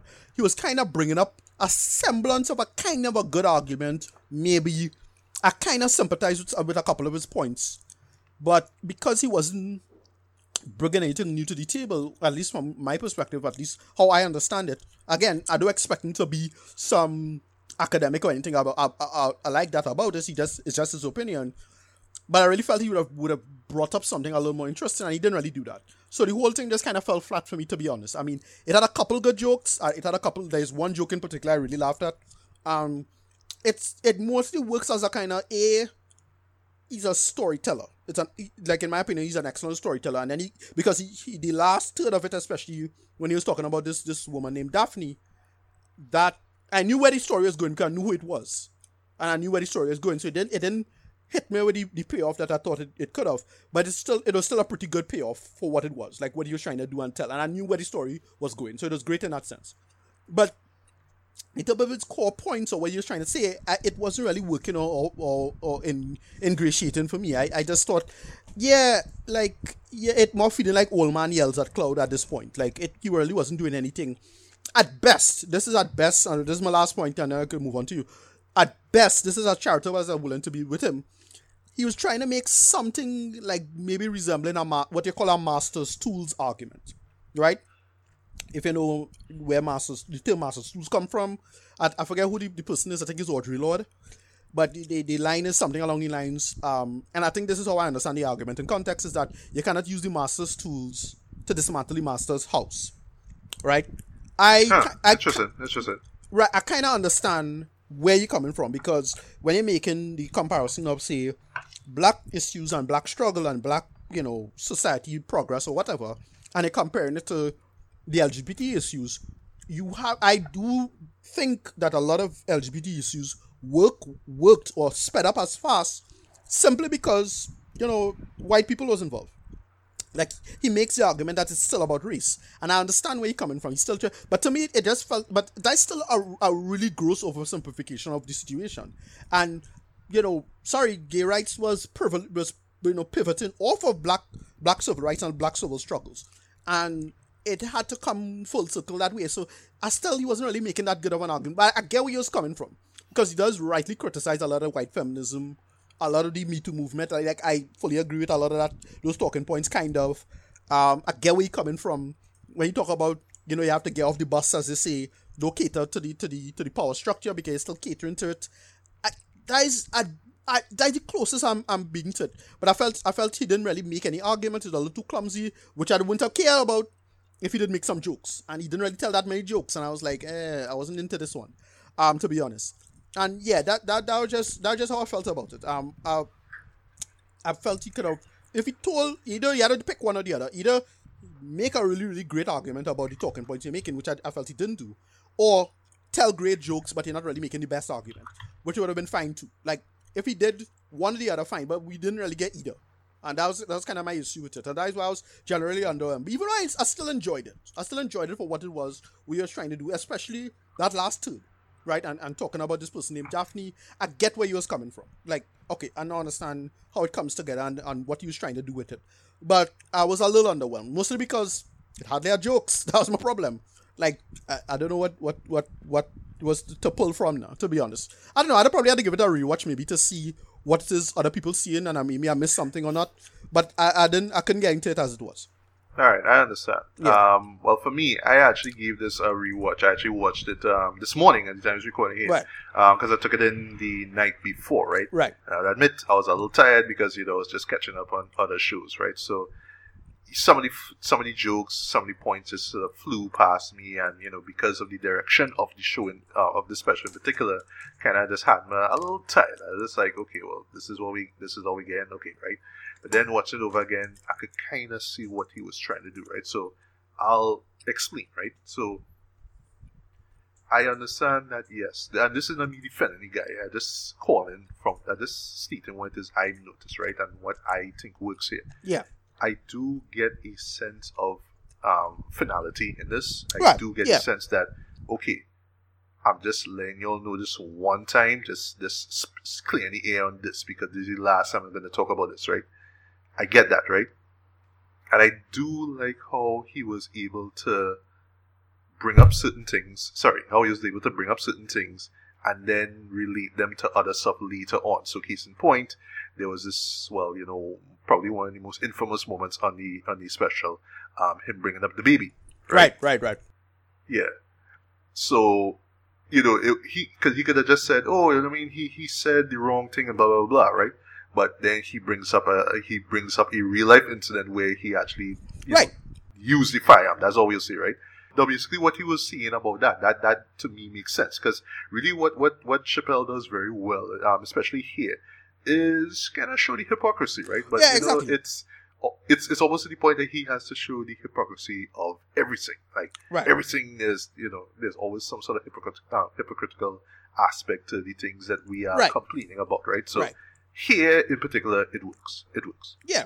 A- again i am i am sympathetic to that kind of like i get it. Like i understand where you're coming from with a lot of that. Um because yeah, it's just straight up say, yeah, DaBaby killed a guy, and no one his career never flourished. Yet. Him saying something about you know gay people and, and something like that is like, oh well, that is somehow gonna kill his career, maybe. Um, and that that was kind of weird for me as well. It's like, um, what is we we complaining about with DaBaby exactly?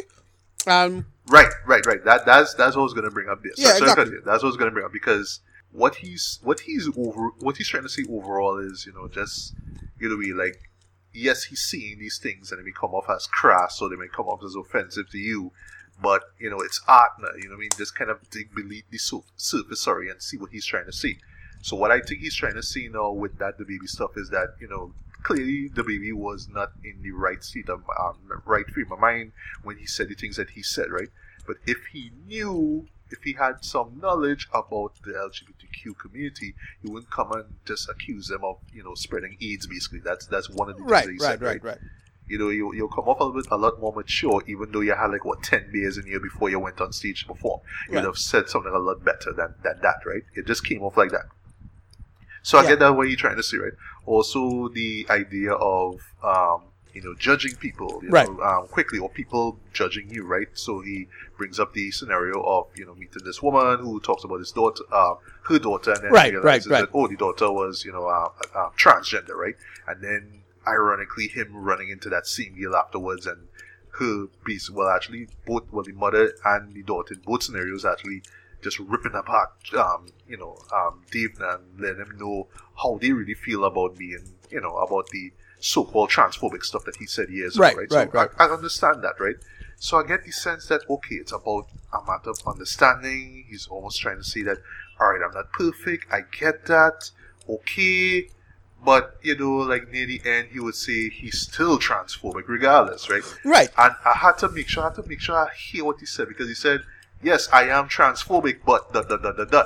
Well, I, I, You know, I, I he was kind of, that, he say, you was kind of, I, he was like kind even of, before then, he was saying that, uh, yeah, I, I respect you know I respect gay people. I respect you know people in the trans you know in the, in the trans community as well too.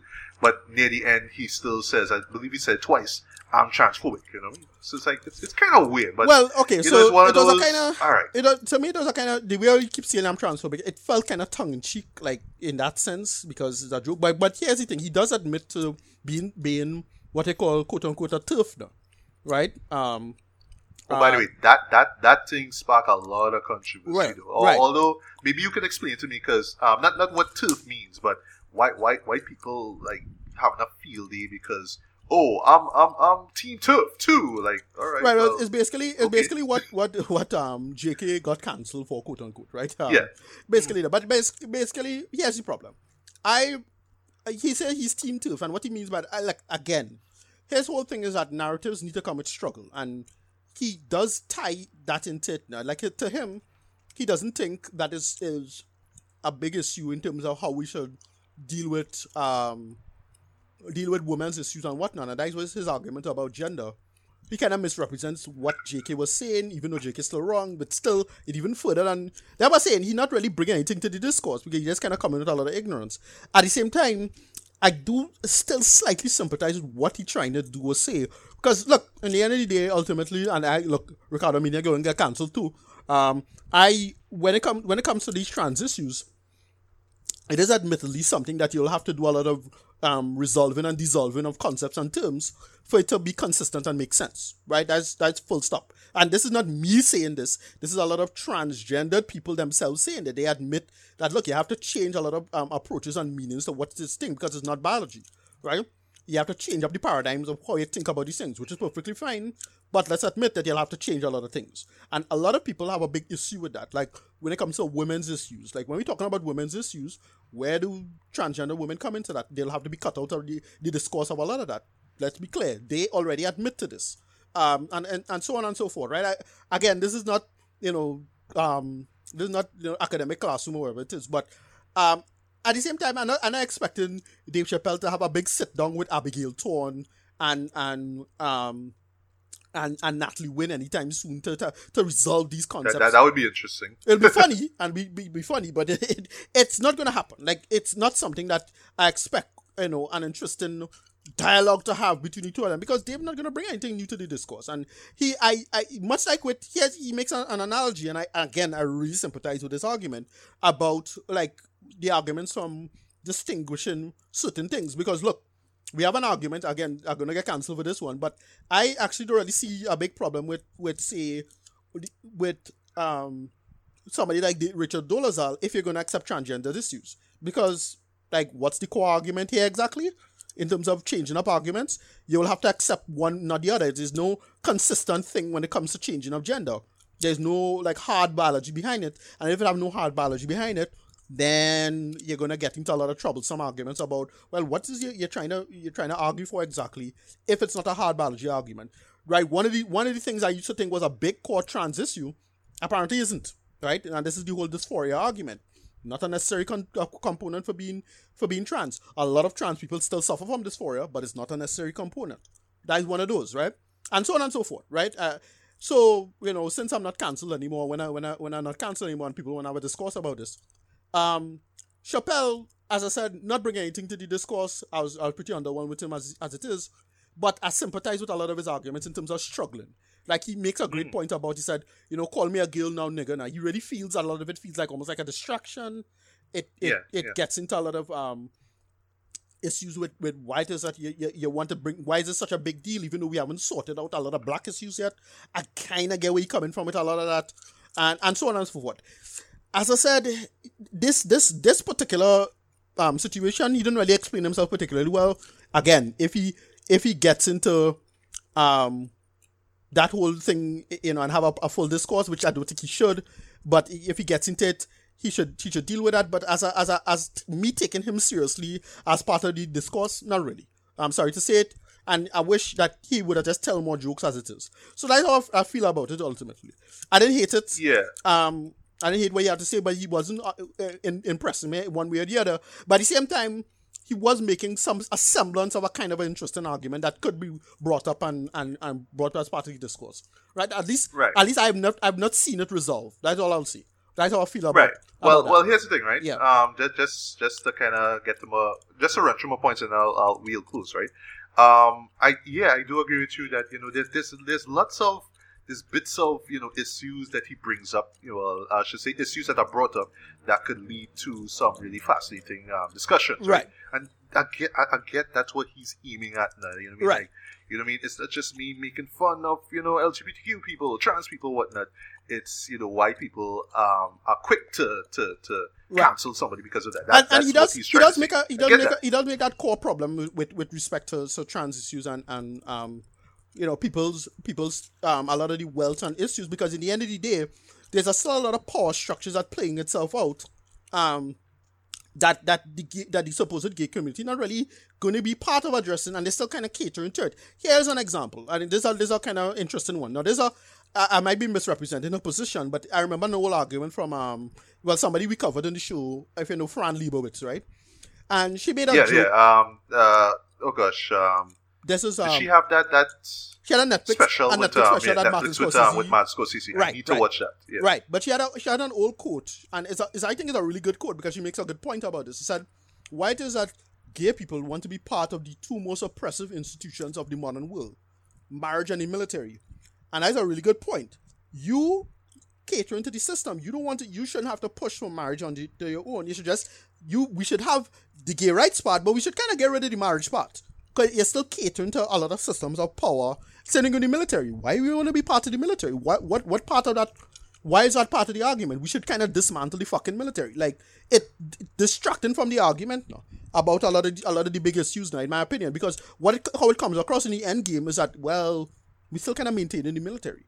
Like the military still have a, a massive budget. It's still have, a, and I think that's where Chappelle coming from, right? Yes, I, I, I, probably to me one of the most controversial parts of the the the um the special is when he said, "Call me a girl now, nigga." Like that's a good point.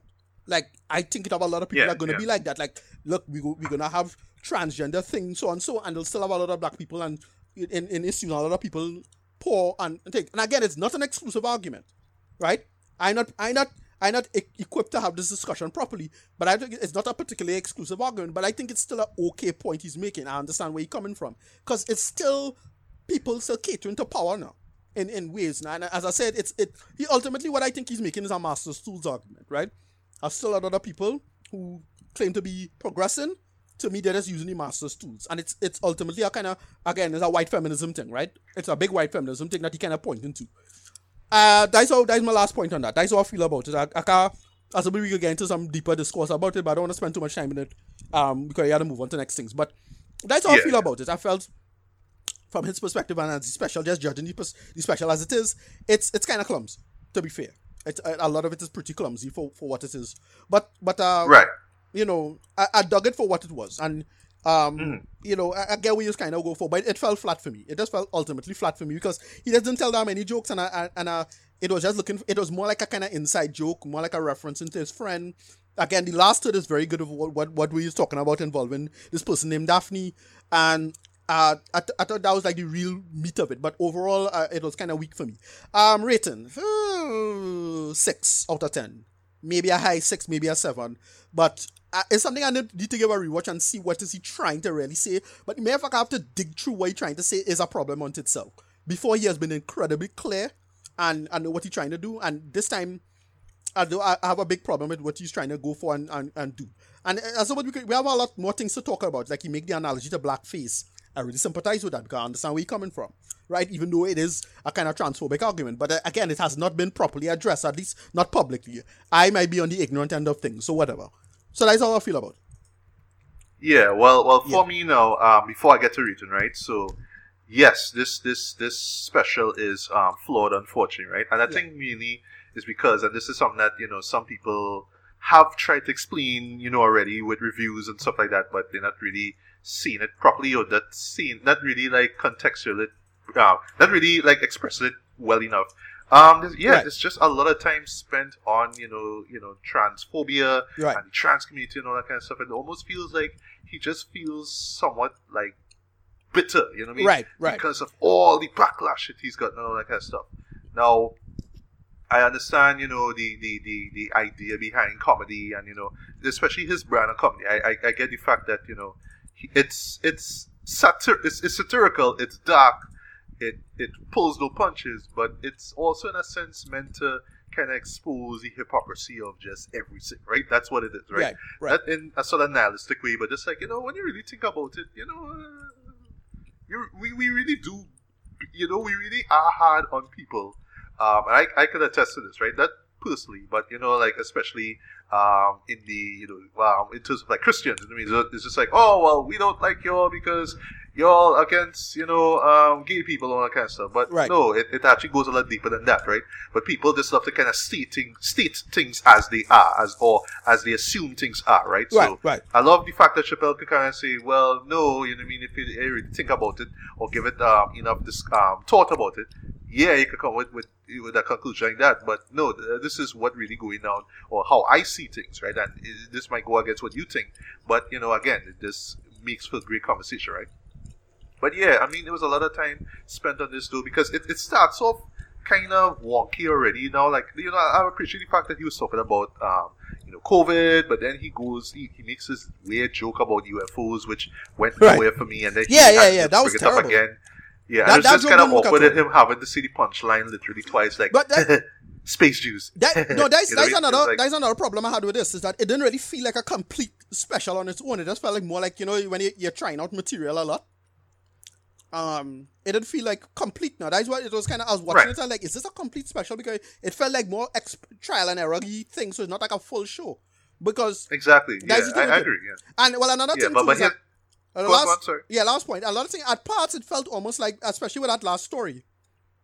Um, it felt like um, if you know who Hannah Gadsby was, um, Hannah Gadsby is. She had a, a little special, uh, um, some years back, called Nanette, and that was not meant to be funny at all. It was meant like a kind of critique of comedy in whole context about power and systems.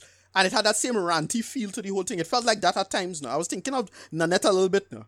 Um, so that's all I was feeling about her. Yeah. Yeah. Okay. Okay. I'll, I'll I'll I'll have to look up her her work basically. Yeah, yeah. But yeah, um, it it what I was gonna say, and you know, like um, I do get that you know he's trying to make a point here because at the very end he just kind of says, you know what, I'm um I'm done with you know making fun of the LGBTQ. He even goes LMNOP. He, he kind of Right. says it like that, basically. Yeah. Paraphrasing here, right? Yeah, yeah. and you know it kind of comes to that whole point now but really what why he came to that decision or why it hits even more when he says it is because of that final story i thought that final story was great though even though it comes with a very very very harsh gut punch though Right. that's all we'll see without Yeah, spoiling yeah. um which yeah caught me by surprise first time i heard it but you know listen it again now it, Yeah. it made a lot of sense and one thing i really love too is you know how he kind of calls himself out of his own bullshit like Right. you know, he uses the word bitch a lot, right? You know what I mean? But you know, it's kind of part of who he is. You know, it's like, yeah, bitch, you know, with all that kind of stuff now. But Right. I love how he compares it, you know, um, with uh, a friend of his who he calls, you know, to ask if she wanted to go to the women's march and how he relates that earlier on Right. to realizing, oh, I'm a feminist. I, I didn't even know what a feminist was. So, Right. You know, I, I love how he kind of touches on that now. So, like, when later on he uses the word bitch, it's like, oh, okay, I, I get, right? Right. Given who the car, who the person he was uh, he was talking about, and you know how that person would have taken his his jokes. Basically, that's all I would say, right? Right. But yeah, though, um, you know, it, it just kind of started off kind of iffy, and then it just kind of goes on. Okay, well, this is really what this is going to be about, right? And Right. just kind of felt like, all right, this is the last time I'm doing this thing Netflix. So here's what all this talk, all this talking about me for the past couple of years or so. Now I'm going to get this off the off the ground, right? And to be fair, I understand that he does not have all the answers. I get that. Okay, right? And even he himself would admit, you know what, I, I'm not perfect in any day. I just talking shit, but there's a little truth in the shit, but still, you know what I mean? I, I, I want to learn more. So that's why I could kind of appreciate the stories that he mentioned with um, him running into the woman who has the, the, the, um, the transgender daughter and all that kind of stuff. I can understand Right, that. right, right. him kind of understand, oh, I was wrong all along, blah, blah, blah, right? But it's kind of hard now to get that point or make that point known when you keep dropping these references to you know that uh, the LGBTQ community as as as jokes. You know what I mean? Right, right. I understand. I mean that's you know it's it's vulgar, it's crass, and all that kind of stuff. But it kind of it, it kind of clouds the point that he either wants to make, but he doesn't know how to, or the point that he's making, but you kind of get lost in all the you know bitch and nigger and all that kind of stuff. There. Right. It, it kind of gets lost there. So that's how it feels. Like. It's almost like, all right, I'm really trying to tell a point here, but you're still kind of, you know, making these jokes about, yeah, you know what I mean, and uh, you know, you, you're not really a man, you're not really a woman, and all that kind Right, of stuff. right, So right. It just makes it hard to really latch on to that. Exactly. So Right. yeah, I do agree with you though. It, it is um, underwhelming though, but I do see what he was trying to get. I do see like okay, I just I do see the catharsis in us. Like he was just Right. trying to get this off there. But I felt like you know again, like how you said you know before, he wasn't really telling jokes. It was just like like almost felt like a rant basically, but Exactly. just told with Right. different moments and scenarios that are played for laughs. Um, case in one involving um this this fight in a nightclub that was hilarious. That was funny. Yeah. But still, it was part of like this overall rant about how the LGBTQ community takes jokes like that, right? right. But it was like, and you could argue, well, he doesn't know the answers too. But it, it, it it's kind of coming off like he, he thinks he knows it, but it's, again, it just gets lost in all the clutter and all the filler and fourth feature. Yeah. I just felt unfocused. Like what Yeah. I wanted to say in, in closing now, um, just tell an even amount of jokes. Let me just say, like this thing runs for like about an hour and ten minutes, right? Well, it- as I said, Why not have like the last 40, 45 minutes be about the LGBT? no, but he didn't. Um, But you still have everything else that like you have other jokes Well, on he other topics he didn't have. show I- before. yeah, it just, I just- felt like a huge chunk was just about that because you're pissed off at how they respond to you. You know what I mean? Because of sticks and stones, right? Yeah, no, I, I just I just got the sense that he didn't have any material prepared per se. It just had a couple okay joke, but it was just him just talking to the audience, and it was True, but but to be fair, he, he does have a way of tying things together. exactly. Even though but it's more that's all time it works. Like the point, the um, like case, in point, that whole Clifford thing. Right, That Clifford joke went nowhere for me. right, but how he brought it back up in terms of um, you know what I mean? Like uh like you know the, the aftermath of well sorry not the, the club scene but there's a restaurant right, moment that happens earlier. So I, I get what he's trying to say when he brings up the name Clifford again. Right, but still it's like well that's based off of a, a joke that didn't even land to begin with. So Right. why? It's Yeah. just almost like you know be, oh by the way all right that joke let me just bring it up just because. You know it Right. didn't feel that well written No, no, it was. I, as I said, it didn't feel like material. Like it, it felt like he was more trying out material more than anything. It didn't really feel like a, a end point on his own. Um, there's one genuinely great joke, right? In my opinion, which is the impossible meat beyond meat joke. I thought that's a great joke. Um, yeah yeah yeah yeah I find that's very, very that, good. and that one in particular ooh, Right, that land. Real people got mad at that. Yeah. A lot of people got mad at that. But I, I thought that was a great joke. I thought it was a I, I agree, I funny agree. joke. Yeah. But Right. in closing, and I'll get to Marita now for real. Right. Um, I, I still think that he ended it off his series in fine style. Like, Right. let's just say this was the, this was the okay. This this this feels like this is the end. This feels like, all right, it's closure of some sorts, or well, it's both closure and both like, all right, we, we really do need to sit down and, and talk about this, right? But I may not be the right person to talk about this because I'm just a guy who just tells jokes. But y'all see, or y'all just don't seem to understand that you know there is meaning in the jokes, and there is you know the, the, the point of the jokes is just to expose again the hypocrisy, the hypocrisy of what's going on, right? Of Right. of our world, right?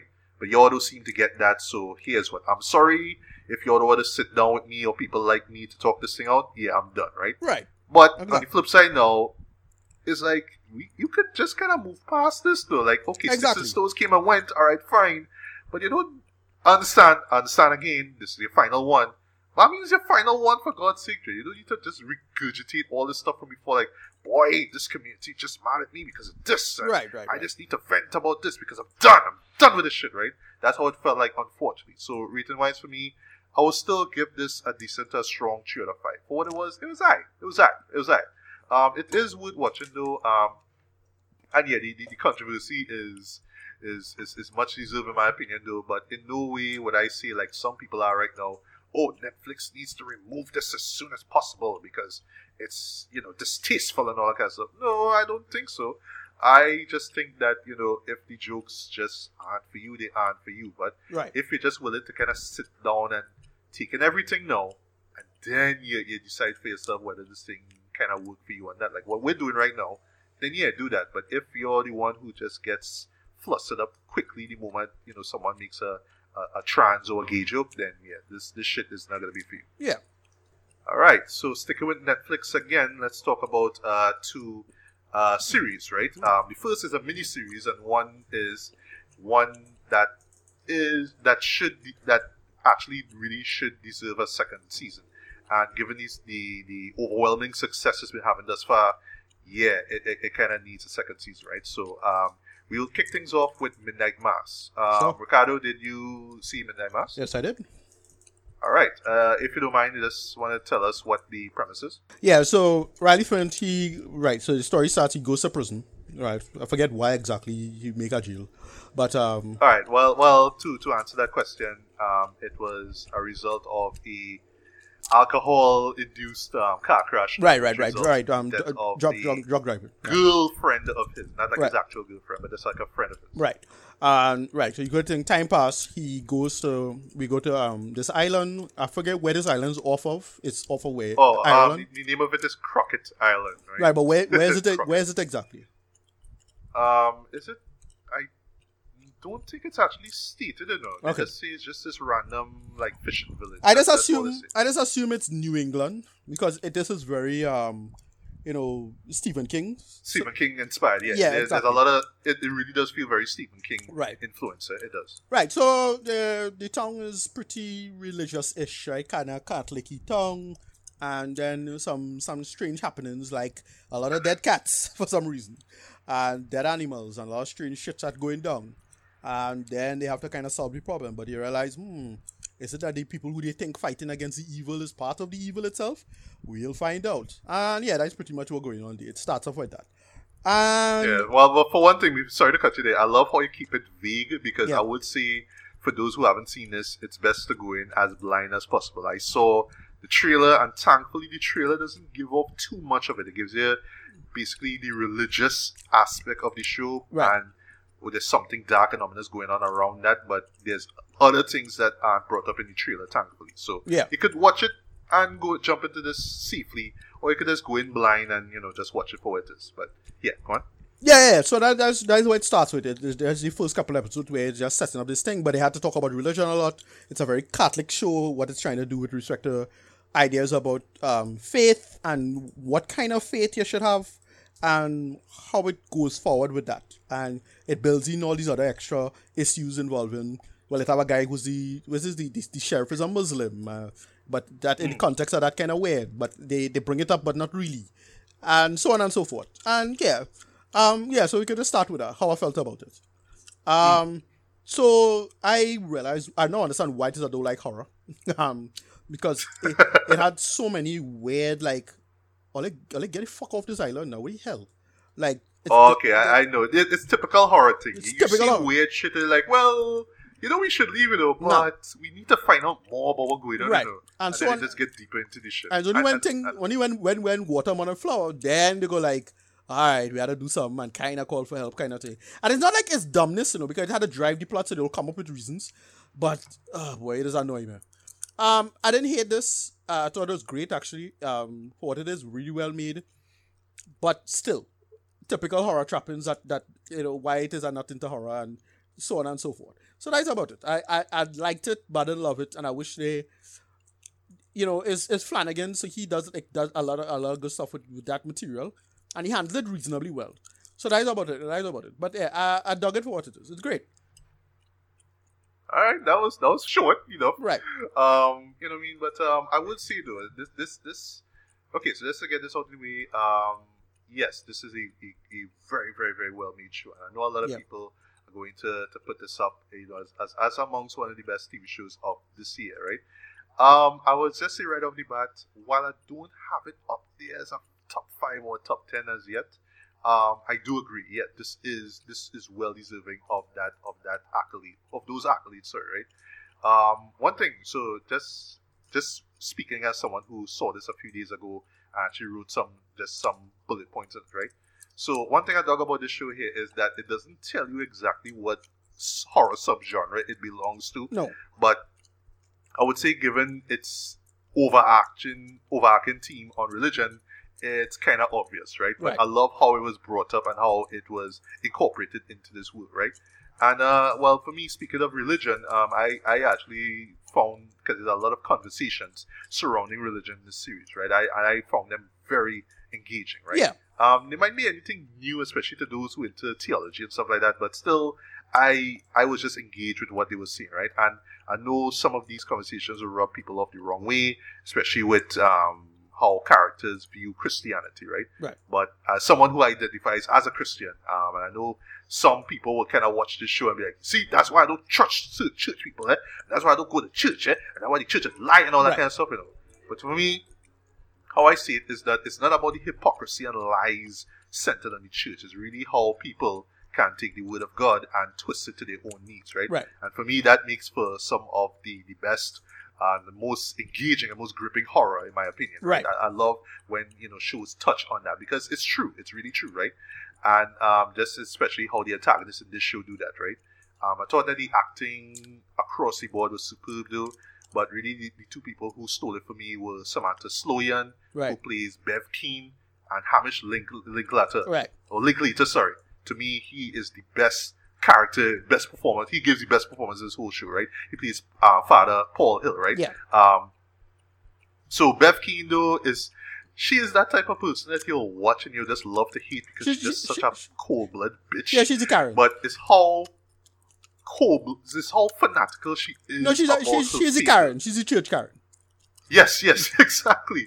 Right, and as you see Karen though, she like real callous though to Yeah. like non-Christians. There's like this really uncomfortable moment though, but you saw it coming, where she goes after the sheriff. It's like, oh, I mean, you're a terrorist and all that kind Right, of stuff. right. But I Right, felt I felt my problem with that is that you would you would have think something like that would have come up before. That, that Okay, I understand, but it comes Yeah. up slight spoiler in the final episode, Right. right? But yeah, they could have brought that up somewhere earlier in the, in the show. Yeah, again, that's the problem with, with the typical horror world building. It's like, oh, that, you're now talking about that? Or you're now talking about that? Okay. Like, it was kind of weird. this guy was in this community for years. Exactly, man. that's what I'm trying to say now. because shit hits the fan, all of a sudden you're gonna take shots at him. That's Uh, all you say. That was yeah, Yeah, exactly. um, you'd, you'd have think you'd be more comfortable because if he, if he was if he was like a new sheriff, all right, he's a new sheriff. Okay, Right. well, things yeah. like that now. Whatever. Mhm. Yeah, go ahead. Um, Paul Hill, however, the character Paul Hill is different though because I, for me, just seeing how his belief, how his faith is challenged though, is tragic and Right. fascinating and frightening at the same time, man. I just love seeing how his character just grows throughout the series, right? He comes off really charismatic, like, yeah, Right. you know what I mean, uh, coming through, gonna, you know, handle, you know, Sunday Mass, you know what I mean? Um, the, the, the, the original guy isn't here, and that makes for a great mystery. But I'm here to kind of help things out, man. Right. I'm cool. You can talk to me, and you Yeah. know, there's nice Yeah, where they do that he has his little EE meetings and stuff, though. right, yeah. But it's like the more he talks to these characters, especially to the um one of the lead characters, that would be Riley.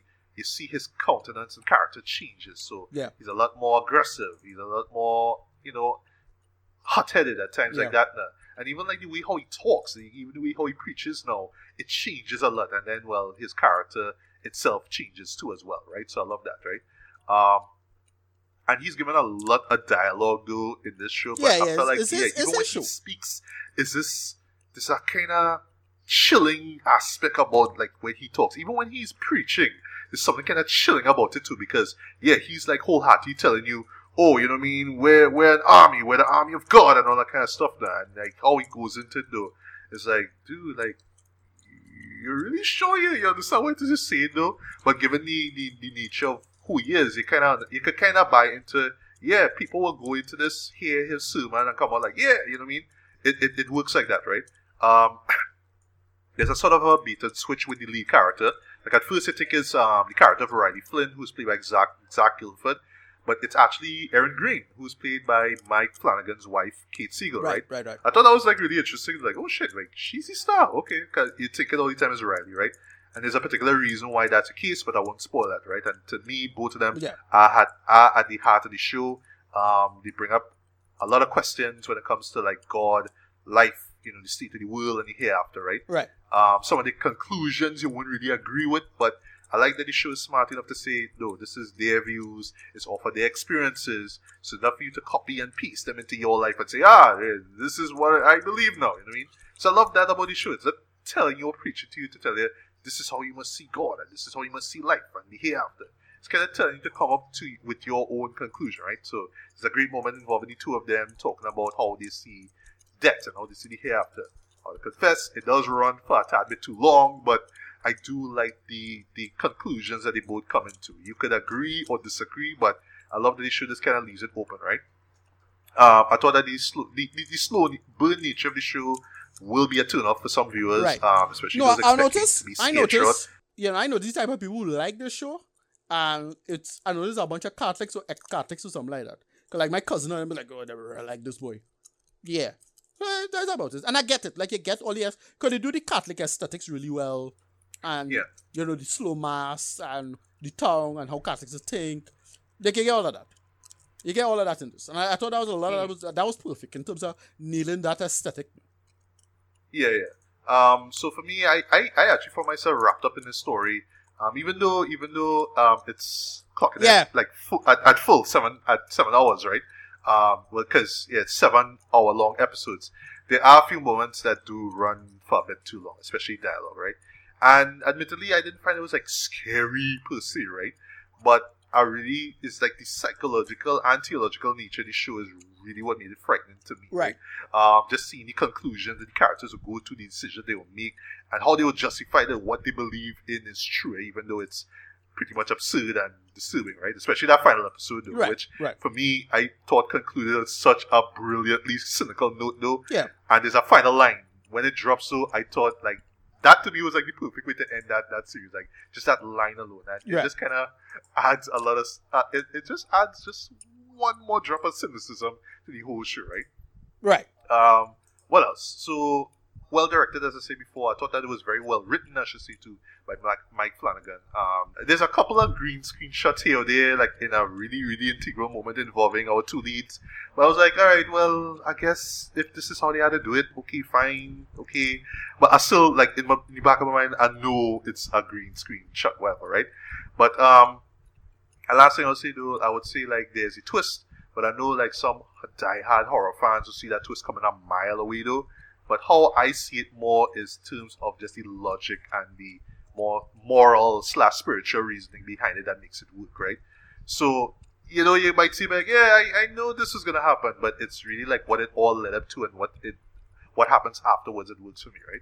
Right. So overall, for me, I mean, while I wasn't in love and awe with this show, like I know a lot of people will love it because of how it touches on religion and you know the hypocrisy of it for the most part, right?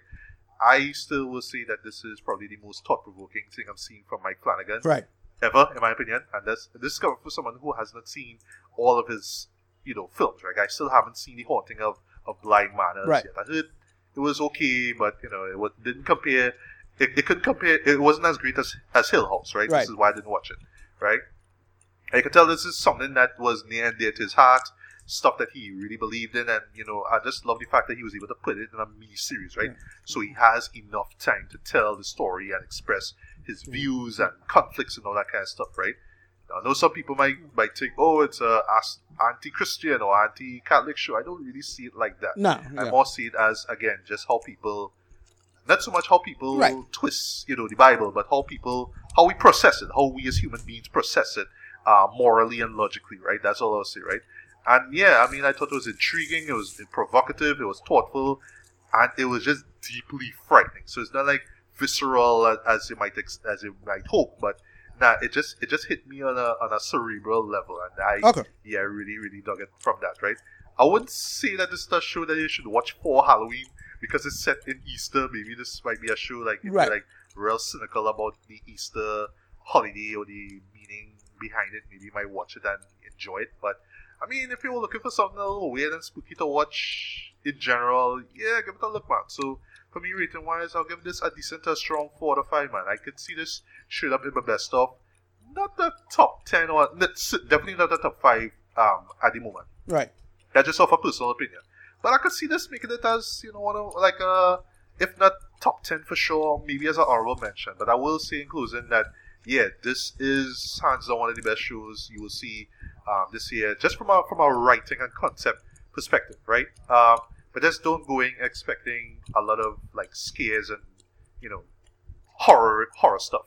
It's more about the stuff that's underneath the stuff, all about the stuff that's being discussed. That's that's really at the heart of what makes this show scary, right? And yeah, for me, I, I would say right off the bat that will stick with you like long after this this show ends. So yeah, final thoughts and, and rating on Midnight Mass. Uh, uh, rating. Um, seven out of ten. The problem is that it still is still the typical horror shit. Like, it didn't feel like it, it breaks none of the, the tropes or the ideas. Like, okay, why didn't do this? Why didn't do that? And it, again, they have a, like a quick explanation, but I was like, nah, I should avoid this bullshit, man. Whatever. I dug it for what it was, but I, I know, as I say, I am. This is the reason why I'm not a horror fan because of stuff like this.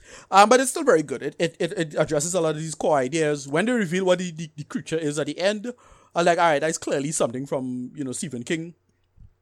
It's, it's a blatant Stephen King reference if you know what to look for. Um, but that, that's about it. I, I, I dig it for what it is. Um, right. So that's about me. Okay, okay. And last but not least, let me finally talk about this Squid Game, boy. Right. All I hear is Squid Game this and Squid Game that. And Right, That's right, just right. all over my, my Facebook wall, boy, and on Twitter. It's like, oh, Squid Game and this episode and sharing screenshots and oh my god, this moment freaked me out and oh my god, this happened. And, Right. Oh, I'm this character. And, oh, congrats and all that good shit. And, Right. Which I had to put up with a, with a whole friggin' week shit before I even sat down to watch it damn show, right? Right. But we, we, we finally checked it out. We, we finally saw what the big deal was. And why I say big deal is because this show like literally came out like about a, about less than a month ago, Dre. Right. Like it's it, it's in October that people like finally took notice of it. That people like kind of losing their shit over it, right? Right. So what I will answer with my thoughts on it uh, overall is if it really lived up to the hype, right? Right. So um, I will just do the synopsis on this, and I'll um, then you could share your thoughts, right? Yeah, sure. So what's about, right? It involves the character of um, Seong Gi Hun. If we got the names wrong, forgive me, right? It's a South Korean show, so yeah, right? Um, he is a chauffeur. He's basically like just trying to make ends meet. He still lives with his mom. Um, he's divorced, so you know, um, ever so often he would um, check to see how his how his his daughter, his young daughter, is going as well, right? Um, his his you know his ex really doesn't want anything to do with him, so yeah, he's kind of shit out of luck, right? And you know, it's just basically him. How the the the series opens quite brilliantly is him just going out of his way to just get money so he could just buy a gift for his daughter, right? Um, to the point of just gambling his his uh, his mom's money um, in this uh, in this horse race, right? So through some circumstances, he runs into this mysterious business this businessman, right? Who uh, basically tells him, actually challenges him to a game, right? But quite interesting is the game is somewhat of a kids game, right? It's what it's one of those games that you kind of learn about when you're in school, right? But um, he kind of learns that you know if he if he fails at you know the the certain task, he collects a slap to the face, right? That makes for a dark but really funny moment, right? But overall, he wins, right? And then he's given this card, right? And he's told that you know he has to on the specific day he has to call he has to call the number. Sorry, he has to call the number. Sorry, and then he's given uh, an address and a date to go there, right? So he does that now, and then he ends up being roped into this weird survival game called. Uh, well, it actually isn't given a name per se, right? But we don't know where it takes place, but it involves like just hundreds of, of people, right? And he's actually the well players, I should say, right? So he ironically is the 456th player. So he's 456, right? So they all have a number, right? And basically we we see these um these strange military like individuals, but they all dress in like this sort of pinkish color. Um they have these uh black masks and ironically it has like these symbols of a circle uh, triangle and a square, right? So if you think it like you know like a game console, it's like that, right? So it's again Right, right. for games, right? Yeah, and yeah, basically it's just these characters being told, you know, what I mean, you have to go through these these tasks, and you know the, the the survivor of all of it will win X amount of cash, right?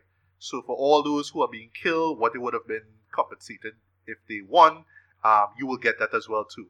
So right off the bat, they realize that no, this is like a life or death situation because yeah, in each and every game, um, there's like a huge body count for each of those characters die in not so much in the worst gratuitous graphic gory ways though, but yeah, there's a lot of you know headshots. You know, what I mean? there's a lot of people just getting killed via gunfire, right? So it's to the point that if you survive this, you're lucky, right? But it's still a matter of if you will survive the next the next competition, Right. the next competition, right? So while all this is going on now, we have a cop who, through some circumstances, finds out about this thing now. So he's in the middle of it all, investigated all this, right? But really, at the heart of it all, it's about um, Gi-hun's character and him dealing with this as well too. Him knowing that if he goes back out to the real world, he has to deal with the fact that you know it's it, it sucks to be poor, right? But in this world here, even though a lot of people are dying left, right, and center, he has a chance, and that's all he has with this thing. He has a chance, even if it, if even if even if it's at the cost of his life, like Right. in every way, in every um sense of the term, right? So yeah, that's what Squid Game is about, man. So uh, Ricardo, along with answering the question of if it lives up to the hype, what you talking about? What you talking about this show? What you talking about Squid All right, so it is the live action adaptation of an anime that never existed. That is basically what it is, right? That's what it felt like. I know, right? It felt really like it felt like yeah. it felt like it like it's not the best version of something that could have been a great thing, but I felt because it wasn't, it didn't feel particularly thought out, especially the second half. The first half was okay, right? I was enjoying the first half. And then that second half hit, and I was like, wait, they didn't pay that off good at all. And then they didn't pay this off good at all. And almost all the big payoffs was A, predictable, and fell flat. Because, like, you could have something that's predictable, but it doesn't fall flat. You can execute it particularly well. And then you could have something that it'll catch you completely off guard, Judd. But then, you know, they don't really play it out so well. This kind of does neither. And it have two or three reveals that are like that, in my opinion. Um, and that is why it it, it, it first half it okay. Last the, the, the latter half, the ending, the last half, especially from episode six onwards, I felt I didn't really care for. Um, but I, I still dug it for what it was because everybody was so likable, and I actually was really rooting for these characters to go through. But when they revealed what all, all was said and done, I was I was really really underwhelmed with the with the whole thing. To be honest, um, as I said, if they make like a, a well thought out manga that would explain shit a little better. Like I, I get the feeling this, this should have been a manga like 15 years ago. I was like, wait, you remember Squid Game? That was a real dread anime where like Death Note or something like that. But that is what it is. And that's how I feel about it. It just I didn't love it. I didn't hate it. But I didn't love it either. And I, and I really wanted to love it. And I, it started off okay for me.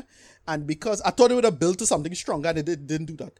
See, from episode 6 onward, kind of fell flat because of how predictable everything was. I was like, okay, I know something up with this character. Like from this time I saw a certain character, I knew something was wrong. Like, okay, that's like, and I, it's because my brain kind of trained for it because I'm watching all these god enemies who, who need to do a big twist to catch you off guard. So I, my brain kind of trained for it. But I was still underwhelmed, to be honest. I just kind of underwhelmed with it overall. I didn't hate it, but I didn't love it. And I, it is, uh, let's admit it, it does not live up to the hype, but it's still good, right, for what it is. So that, that's how I feel about it. All right. Well, I, I, I love that we could have conversations like this, right? Yeah. So I will see, and I don't want to contradict myself. I will see that if I watch this over again, maybe I could kind of like, you know, be a little bit more nitpicky. Because hey, I was just kind of watching things straightforward. I wasn't nitpicking Right. while I was watching, right? Right. So I know, like, if I watch it over again, I could be like, all right, well, nah, this could have played this out better, Yeah, yeah. or maybe this this scenario would have played a lot better, whatever, Right. right? So I know that for sure, right? So in no way am I saying that this show is completely flawless, right? Right. But in terms of just being engaging, Yeah. exciting, Yeah. edgy of seat stuff, this show excels. It- It it, it, it, it just exceeded my expectations. No, but see, as I said, I had a blast watching this as show. I said, okay. So here's the thing. The reason why the reason why I wasn't too too surprised or blown away by it is because I wrote effectively. This was my first book. Was very similar to this. Very similar idea. oh really? Oh Right, really? my first, so, and I and I in, in that book, it I ran through most of those ideas in a very similar way.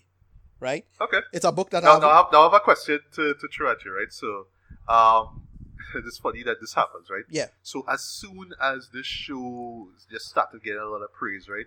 You've noticed they started dropping, you know, the, the, the history behind it. Right, Um, right. The, the, the writer director, Yes. uh, Hoi- Hwang Dong Hyuk, right? yeah And you know how he was trying to, to shop this. to this push us around a hot minute. Yeah, I know that. Yeah. Now he finally got that chance there. So, you know, people kind of watch this saying, oh my god, this is so inspirational, right? But So I'm wondering now if, if it can, how, how you feel though with having a, a story already, having no, a no, I mean it's not. novel, I assume, it- no, it's already done, and hearing the story. Now. No, it's nothing like that. It's not like, well, oh boy, I could have put this out. Nothing like, not like that. It's just like because it's a story I, I- did. What happens is that, that story evolved into something else that was, to in my opinion, a lot more interesting and cooler. That's all I'll say. Whatever. Um, But that story very similar to it. It was finished. I didn't I didn't publish it because I wanted to do something else with it. And this was before film, like it was years ago. And Right, right. and what I'll say that this, because I ran through all the scenarios in this, I was watching this and none of it was surprising. So I wasn't I wasn't particularly impressed. Like as I said, so there are slight spoilers. But the second I saw number one, I knew something was up with this dude. Because that's Okay. very similar I. I. I, I know why because Yeah. you know you're probably wondering why is this person of this age How? Exactly. this Exactly. right? Yeah, It's a yeah, red flag. like, right off the bat. And they, yeah. they but but then they, but and then when when when they when they do something with him in episode six, and where the camera moves because again all these camera movements are very deliberate. I'm like, all right, yeah, I know what they do there. That's it. Um, the big the big disappointment for me was the cop and his brother. I hated that. Fell flat. Yeah, wasn't interested. I, I, I, I do agree. We Right. could have gotten more out of that too. But Right. but but and this is me being charitable to the show. I do think that we will get a season two, and they, they, have to clarify that shit? Ugh. because slight spoiler, it, it's not the end of, of everything, right? They, they, they do leave it open that Personally, yeah, we, we will have a second season Yeah, to kind of kind of get shit done. personally, I don't want to see a season two with this because I thought it ended kind of good. Because here's the thing with it. it, it the one thing that was that was genuinely interesting is that the game's happening everywhere. It's not just Korea, right? Um, I thought that was interesting. I didn't like that the character who I thought was the most interesting. I thought they would have fleshed out a lot more. They just kill off the character, right? In fact, two of them. They did two of two of these characters. I thought were we they had a more interesting backstory than the main character. And to be honest, dies off, dead, and it's like a really lame death too. I like okay, that kind of fall flat for me either. As I said, I didn't um hate it because it's still well made for what it is as a live action show. It is still very well made, but ultimately, I, I, I was just underwhelmed with the whole thing. I just was um, I, I really didn't care with a, a lot of it to be honest. But it, it it it was still pretty good for what it is, right? But the the main the main problem, the final payoff involving a certain character, that fell flat. Like the reasons why this happening, really, that's what we're gonna go with. Uh, Yeah, I, I would agree with that too. It, Right. It's it's not it's not so much vague. It's just kind of you, you just kind of give them a just just Right. just- you just come in you just come in the surface. Don't really It- go in and tell them a why. Well, just tell them a I well like okay, so metaphor. yeah, and, you a know core- this is how it is. yeah, in a blah, core blah, blah. sense- in a core sense, it's kind of interesting, especially when when the, the the the clock struck twelve. I get what he was going for, but it still fell flat Yeah, because yeah. again, is the live action problem. Like I can imagine somebody making an anime about this, like the anime version of this, fifteen years ago. That would have been fucking amazing because of the editing and how it had to cut together and the framing. But because live action is just kind of fuck it up, it's not the same. I don't. Mhm. As I said, it's okay. I don't love it, but it definitely doesn't live up the hype in my opinion because of that second half. Like the episode that I thought would have been this big gut punch, way, but it's such a good big gut punch, fall flat because of the okay. There's one thing, slight spoiler. One character who wait, these two women didn't know each other, and then all of a sudden she making this big sacrifice for she. I what? Okay, I can I, I get what they're going for. Yeah, I know, I know. I get what they're going for, but the pacing of it was like just terrible now, and I couldn't feel it. Mm. But then Because they actually like like spend a lot of time with them though. Like they actually like stop to start talking. I, I would admit, I would admit. But it, not, the thing is, as I'll, I'll sloppy to the ex- um, Exactly. uh, execution. Yeah. but the thing is, the thing But is, get what you're going for. again, if, I they, if, if we got a sense of them knowing each other for a hot minute and like, wait, but they really fought together, and then we get to the situation, we gotta get why they set it up, and they set up really reasonably well with a couple other characters, with with another character and the character. All I'll say is a character from Pakistan. I thought that was well done. Part that part was good because they set those characters up, but the other characters didn't really set up. They hint at another character, and I get the feeling that this should have been instead of like a eleven episode thing. This could have been more like a good twenty-five to forty anime short run. Like that's how it paced. It feel it really felt like it could have been an anime, right? But I don't know. That's how it feels to me. But it's only what I, I, I think it, it does deserve to be an anime. Uh, That's how I feel about just it, because it's it's Asian, but you know because of the premise itself. exactly. It really does have. I would say like um well one isn't an anime per se, but it's Japanese. Right. It has like a mixture of battle royale and Death Note, right? Battle But right, royale in but I of, see. But I oh shit, the situation and Right. what gonna, what's gonna happen next. But Death Note terms of oh you're biting your fingers because you're oh shit, this thing gonna happen? Yeah. Oh shit, you know, be like it just really keeps And you on the because- edge of your toes. Yeah, because characters because characters have to use the brain and you have all this like tear this game theory to it. Like I like that. Like they, they got into a lot of that that thing. But again, good pace and that pace us out and, and spell it out a little better. But however, um Yeah. Um. Well, I'll just I'll just share my quick thoughts on on on on this series, right? So yeah, I mean, it isn't perfect, right? I just want to get this out of the way. It's not perfect. I have a feeling if I watch it over again, I could nitpick more things. Right. I could nitpick more the decisions and the logic and all that Right. kind of stuff, right? But for me, how I how I saw it, my first view, and I imagine going forward, it's more of okay, this is the scenario. You, you either go with it or not, and you know, it's just seeing how these characters relate to it, right? Now, of course, because it's it's set with this this game, sorry, this this game aspect of it, game theory, if you want to call it right, that. right. I thought that was like a perfect choice, though, because now it kind of like I'm not into reality shows, but I imagine like if you're really into reality shows, especially those that sorry, um, game shows, Right. game shows, sorry, right? Yeah. Um, especially those involving characters having to move from point A to point B, you'd be like, "Oh shit! Well, don't do that, right?"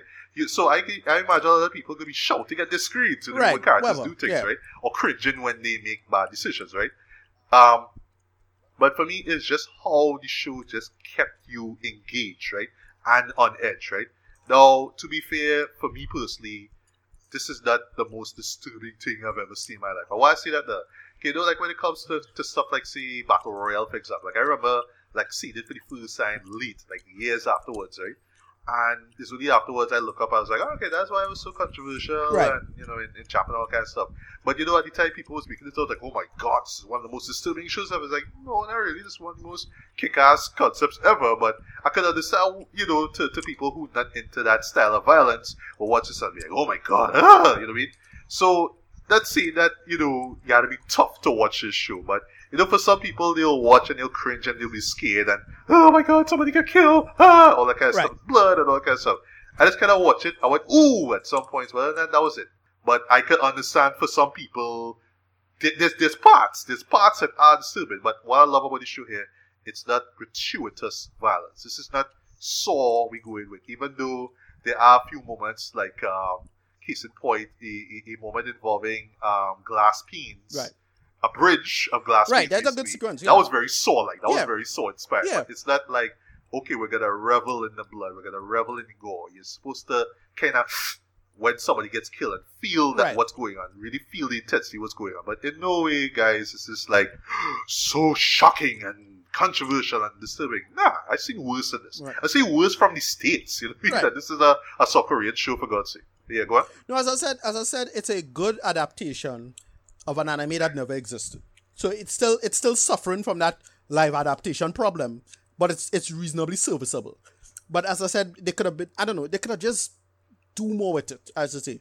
And as I said, the actual story payoff was not particularly good, and that felt like they changed a lot of that. Like to me, I felt I sure it had better answers to why what was being done was being done, and they could have come up with something clever. But I fully admit, if I saw this like ten years ago, I'd have been like, wait, this is the best thing ever. But 10 years passed, I'm a little too cynical and old now, and I see it, you know, I'm one of those who's seen it all. My brain, my brain broken because it next impossible to please me, right?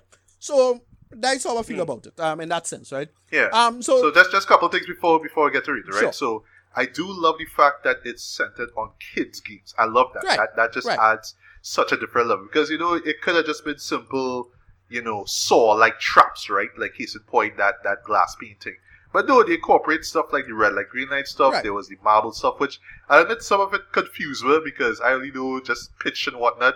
But there's a few other games that they play with the marbles. I was like, I, I don't understand what the gist is. I, I've played, But I, I've I, played, I, yeah. I, I just kind of waited to see, oh, what the payoff is. But I, I like, I was, because you're thinking, all right, the game is what's going to have you on edge. But I felt like with the marbles ones, not so much really. But It- it's just what yeah. kept you on edge was knowing, oh, somebody who's going to die. It's just who's going to die and right. why and how. Right, Right. right, Yeah. No, as I say, as I say, again, if it was in anime form, edited, the editing is how to cut stuff together and make it flow now. Because, but because it's live action, it just feel kind of clunky now. Um, but they had a couple okay moments. I know, but Yeah. I mean, it's, it's, it's, it's, it's the it's the medium. It's the medium Exactly. of the of the story, Right, right? So, Right. But I do imagine one day we might get uh, a, a great anime out of this. Hell, we might get a manga out of this soon enough. Right. I, I think that there should be one. Like, if if um, okay, so just reverse in reverse order, right? If Old Boy, the movie, the the South Korean movie, could you know came from a from a manga. Why why not have Squid Game? You know, you know Well, why not uh, have a manga uh, to come be, out to be a of, of Squid Game? you to be a little more accurate, it's technically manhwa, but you know, you get, I get the point. Okay, okay, Yeah, right, right. whatever. Oh, sorry, sorry. Yeah, whatever. As I say, as I say, okay, so rating time. Um, I do ultimately give it like a, a, a decent enough score. I give it a seven out of ten, high seven out of ten, closer to a eight than a six. Um, in my head, I was like, it, it just keep bothering me in the back of my head. It's like, wait, but they could have just do so much more with this. And I get a feeling that look, the man was just working what he have, especially knowing these the behind the scenes behind it now. Um, but yeah, I, I, I was I was ultimately let down with, with all of the big payoffs and, and reveals about you know answering the, the answering the why. And I was like, nah, man, that, that is where they're going with this now, man. I ain't feeling this. As I say. And that final answer was, I, get, I kind of get what they was going for, but it fall flat. As I said, because we, we've seen so many of this class consciousness stuff like this, uh, because we've seen other shows do it, and it's really, really, you know, kind of an injustice of him just not getting a chance to tell that story back when these ideas would have been new to me. That's why I didn't care for it because this come after Snowpiercer and it come after what was the name of that that that thing with the food coming down the levels. I forget the name of that movie. Oh, um, oh gosh, what was it? That that Spanish. film, Right, right. Um, So every, which, which I reviewed actually, Right. but I I can't remember but, it was. but I'm everybody right, but everybody and their mother do that whole class consciousness, and then the end have some answer, and it's like, well, I to do it. The reason I did it, and it's because the villain kind of cynical and kind of lose faith with the world, and the good guy have to have more hope. And we've seen it so many times that it kind of is one of those too little, too late kind of situations now. Um, so as I said, if we saw this ten years ago when it should have came out, it would have been, it would have had the bigger impact for people. That's all I'll say. Right? Or if it was made into a, a anime back back then, back 8, 15 years ago, whenever it is, back when stories was different, before we had Peak TV, it's sad that he couldn't and he couldn't upgrade it, right? Or, or make it more interesting or modernize it in any interesting way. But imagine for like South Koreans, this would still be a big deal because you know credit card debt and and de- and financial debt is still a big deal in, in that country. So I can imagine it will stick stick with them in that way. But yeah, eh, unfortunately, it fell flat for me. So seven out of ten. I, I, could I, I could understand where you're coming from with this though. Um, you know, I could agree with you for the most part though. I, I do think you're a little harder than personally though, but I, I get I- I get why, right? Um, because I will confess also too, I forgot to mention, um, it's not the most original thing you'll ever see, right? Um, like I brought up stuff like uh, Battle Royale, um, Hunger Games. You know, what I mean, you'll see a little bit of Old Boy, you'll see a little bit of Parasite, especially that that that opening episode, right? So you'll see bits and pieces of familiar things, right? But in no way is that like I know for some people they might look at that and be like, all right, well, this is why I'm not feeling it because it feels all too familiar. But to me, it's just how it's all executed, how it works within the telling of the story. So it's not like, oh, I'm blatantly ripping off this show or that show. It's just the story that I'm telling. And I thought that the the um the story itself was quite fascinating, quite engaging, exciting, thrilling, all that stuff though. Um, I yeah, I mean, the, there's a couple of issues with the with the payoffs though. I will admit though, but there were others that I thought paid off very very well though, especially with the lead character. There's one particular moment involving him um, in the final episode that uh, no lie brought the man tears out of me. but that's just really because of something that he lost. That's all we'll see, right? But um, and uh, but I do see this as oh, and even the way how it ends, like where it ends ends before we get to the um the closing credits. I do see the potential of a, a sequel. It doesn't need to have a right, sequel or, yeah. or say second season, but I do see the possibility of one. And I would love to see one. I would love to see, you know, this this these these villains basically brought down. Right, that's what I want to see, right, right? right. I think if if if um the creator plays his cards right, we could see that. We could he could actually show that, right? But for me, I think that this certainly lived up to the hype, though. I do see why people were, were, were praising it so much. Um, I guess at the end of the day is what you get from it too. Like I just got a great story that just had a lot of thrills, had me on edge. Um, and you know, I was just enjoying enjoying watching it and just just be captivated by. Uh, but I know for some people they just kind of watch it and just enjoy people being killed for no reason whatnot. Right, But right, right. I think that's that's just beyond what it's about, right? But yes, it does feel a little too familiar at times, though. But for me, that wasn't a big issue. It's just the nature of shows of this nature, right? But yeah, I thoroughly enjoyed this. I actually do see this showing up as as, as one of the best of Uh, yeah, this year. yeah. Who knows? It might be a top five for me for all I know, because Right. I didn't really expect to enjoy it so much. I thought it was just like, oh, it's just all right. I, I maybe it's just the sellers that oh, it's from South Korea, but it's like same battle royale Hunger Games shit I saw before. But no, no, they do some other clever things as well too. Even right now, the games themselves and how they played off too was quite ingenious as well too. So for me, I'm going high with this man. I'm gonna give this a very light four and a half out of five, man. I I enjoy this way more than expected. Like Right. like like like shockingly so. Right, yeah. All right. So with all that being said, Ricardo, where can we find you online? Uh, Passad, R-M-D-D-Y on Twitter. That's at RMD on Twitter. And you can find me, Ricardo Medina, on Facebook. Uh, that's it. Right. Uh, on Instagram, you can find me at Matt Bailey BBB. Twitter, you can find me at BBB Radio Pod.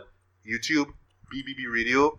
Facebook, BBB Radio Podcast, where you find the link to this podcast, this episode here of BBB Radio, along with Bears Beats and Bailey, and of course, retrospect reviews. And uh, stuff to look forward to. Um, cinemas are going to be open um, in a few days' time in Trinidad. Right. So, as, as as someone who has been dying for this moment to happen, I'm going to capitalize on that shit as soon as. So, uh, you know, if God spare life, I will be checking out No Time to Die in theaters. Um, there's also going to be Shang Chi. I'm also going to check that out. Right. Uh, Venom Two, eh, maybe I guess, but really those two in particular I want to see. So. Um, once I check those out, you should you, you could expect reviews of those from me, right? Right. Uh, also, there you can look forward to a James Bond special, right? Where I'm gonna, where basically we're gonna be talking about the best and the worst of the series from each Bond actor, with the exclusion of George Lazenby and uh, Timothy Dalton, right? So what that means is we're gonna talk about the best Sean Connery and worst Sean Connery, best uh, Daniel Craig and stuff like that. That's how we're gonna do it, right? Also, there's a DC Fandom that that's coming up uh, next week, Saturday. So I was recording Right, here. right, right, right. Uh, also, Halloween Kills, which is a show that I, I'm not too excited for. Not the biggest Halloween fan, but it's a direct sequel to the pretty solid reboot of, of, of, of Halloween. So I want to see what they do. Um, it's going to be available on Peacock, so that means I could pretty much stay home and watch that. Yeah. Um, there's also Bright Samurai Soul. That's that, that's coming out on Netflix. Right. I believe the day before um, DC Fandom, so that should be interesting. Uh, also, last but not least, um, well, I believe this is probably the only show. Sorry, one of two shows you you will be checking out um, on big screen, hopefully. Uh, Dune. Right. Yeah. Yeah. And I'm gonna throw this idea out to you one time, right? So I haven't told anybody else, but I tell you, Ricardo, right? So I have a, an idea for a Dune special. Sure. So I want to do Lynch's Dune, Right. Jodorowsky's Dune, Right. Okay. and Villeneuve's Dune. Sure. So we're gonna review all three dunes because why not? Well, I know the second one, Jodorowsky's Dune, is basically a documentary, but still, I mean, I haven't seen that show. I really do want to. Um, and I mean, I, I do I do appreciate and enjoy um, Alejandro Jodorowsky's films, right? So I'm just curious to see how um, how his Dune would have looked like, right? Right. And as someone who, who somewhat defends um, David Lynch's films, I still have yet to see his Dune. Wow. Right? So Okay. I'm gonna make the effort to watch. Okay, so the director's cut. What I would say, yeah, no. So what, okay, so there's a, a, f- a really great fan cut online. That's the best version of that. But it's a fan cut. Um, All right. Um, Okay, I've- I wonder if it's as I wonder if it's the same thing as the director's No, cut. I know no. there was one that was released on no, Arrow Video. no, no, it's not that, no. right? So you have you have you have kind of three cuts. You have the theatrical cut, which is. The director's cut, which is uh, too long and it, it kind of clumsy, but it, it's a lot better than the, the theatrical cut. And then there's this fan cut online that I thought is really a good balance and, and not perfect, but still solid. Like that's this is the tip for many Dune fans. This was the definitive cut, but it's not official cut. So I thought about it. Okay, Yeah. okay, okay. I will. I will try to, to, to seek that out. Yeah, it's uh, on YouTube, it on the actually. shelf. Oh, it is. Yeah. Oh, it is. Okay, Yeah. okay. Yeah. Um. All right. So I guess I'll. I. I guess I'll flip a coin. I'll probably I'll watch that or the or the director's cut. But um, if you say that the, the, the fan version, the fan edit is, is worth it, Right. I'll probably check that out instead, right? Sure. So yeah, I mean now now this gives me the opportunity to finally jump into this world of Dune and see what the big deal is, Right, right. But I have I have high hopes for the the Villeneuve version, but um, Right. I kind of want to keep expectations kind of low because you know sequels, right? So we're not gonna get the full story, so you know. Right, Just, you, you're gonna get what you're gonna get. That, that's why I expect basically from this one. right, right. And yeah, that's pretty much about it. So once again, guys, good morning, good afternoon, good evening, good night, whenever this is. This was Bailey, and Ricardo Medina. And we are signing off for another episode of BBB Radio. So until the next one, take care, stay safe in and out. Peace.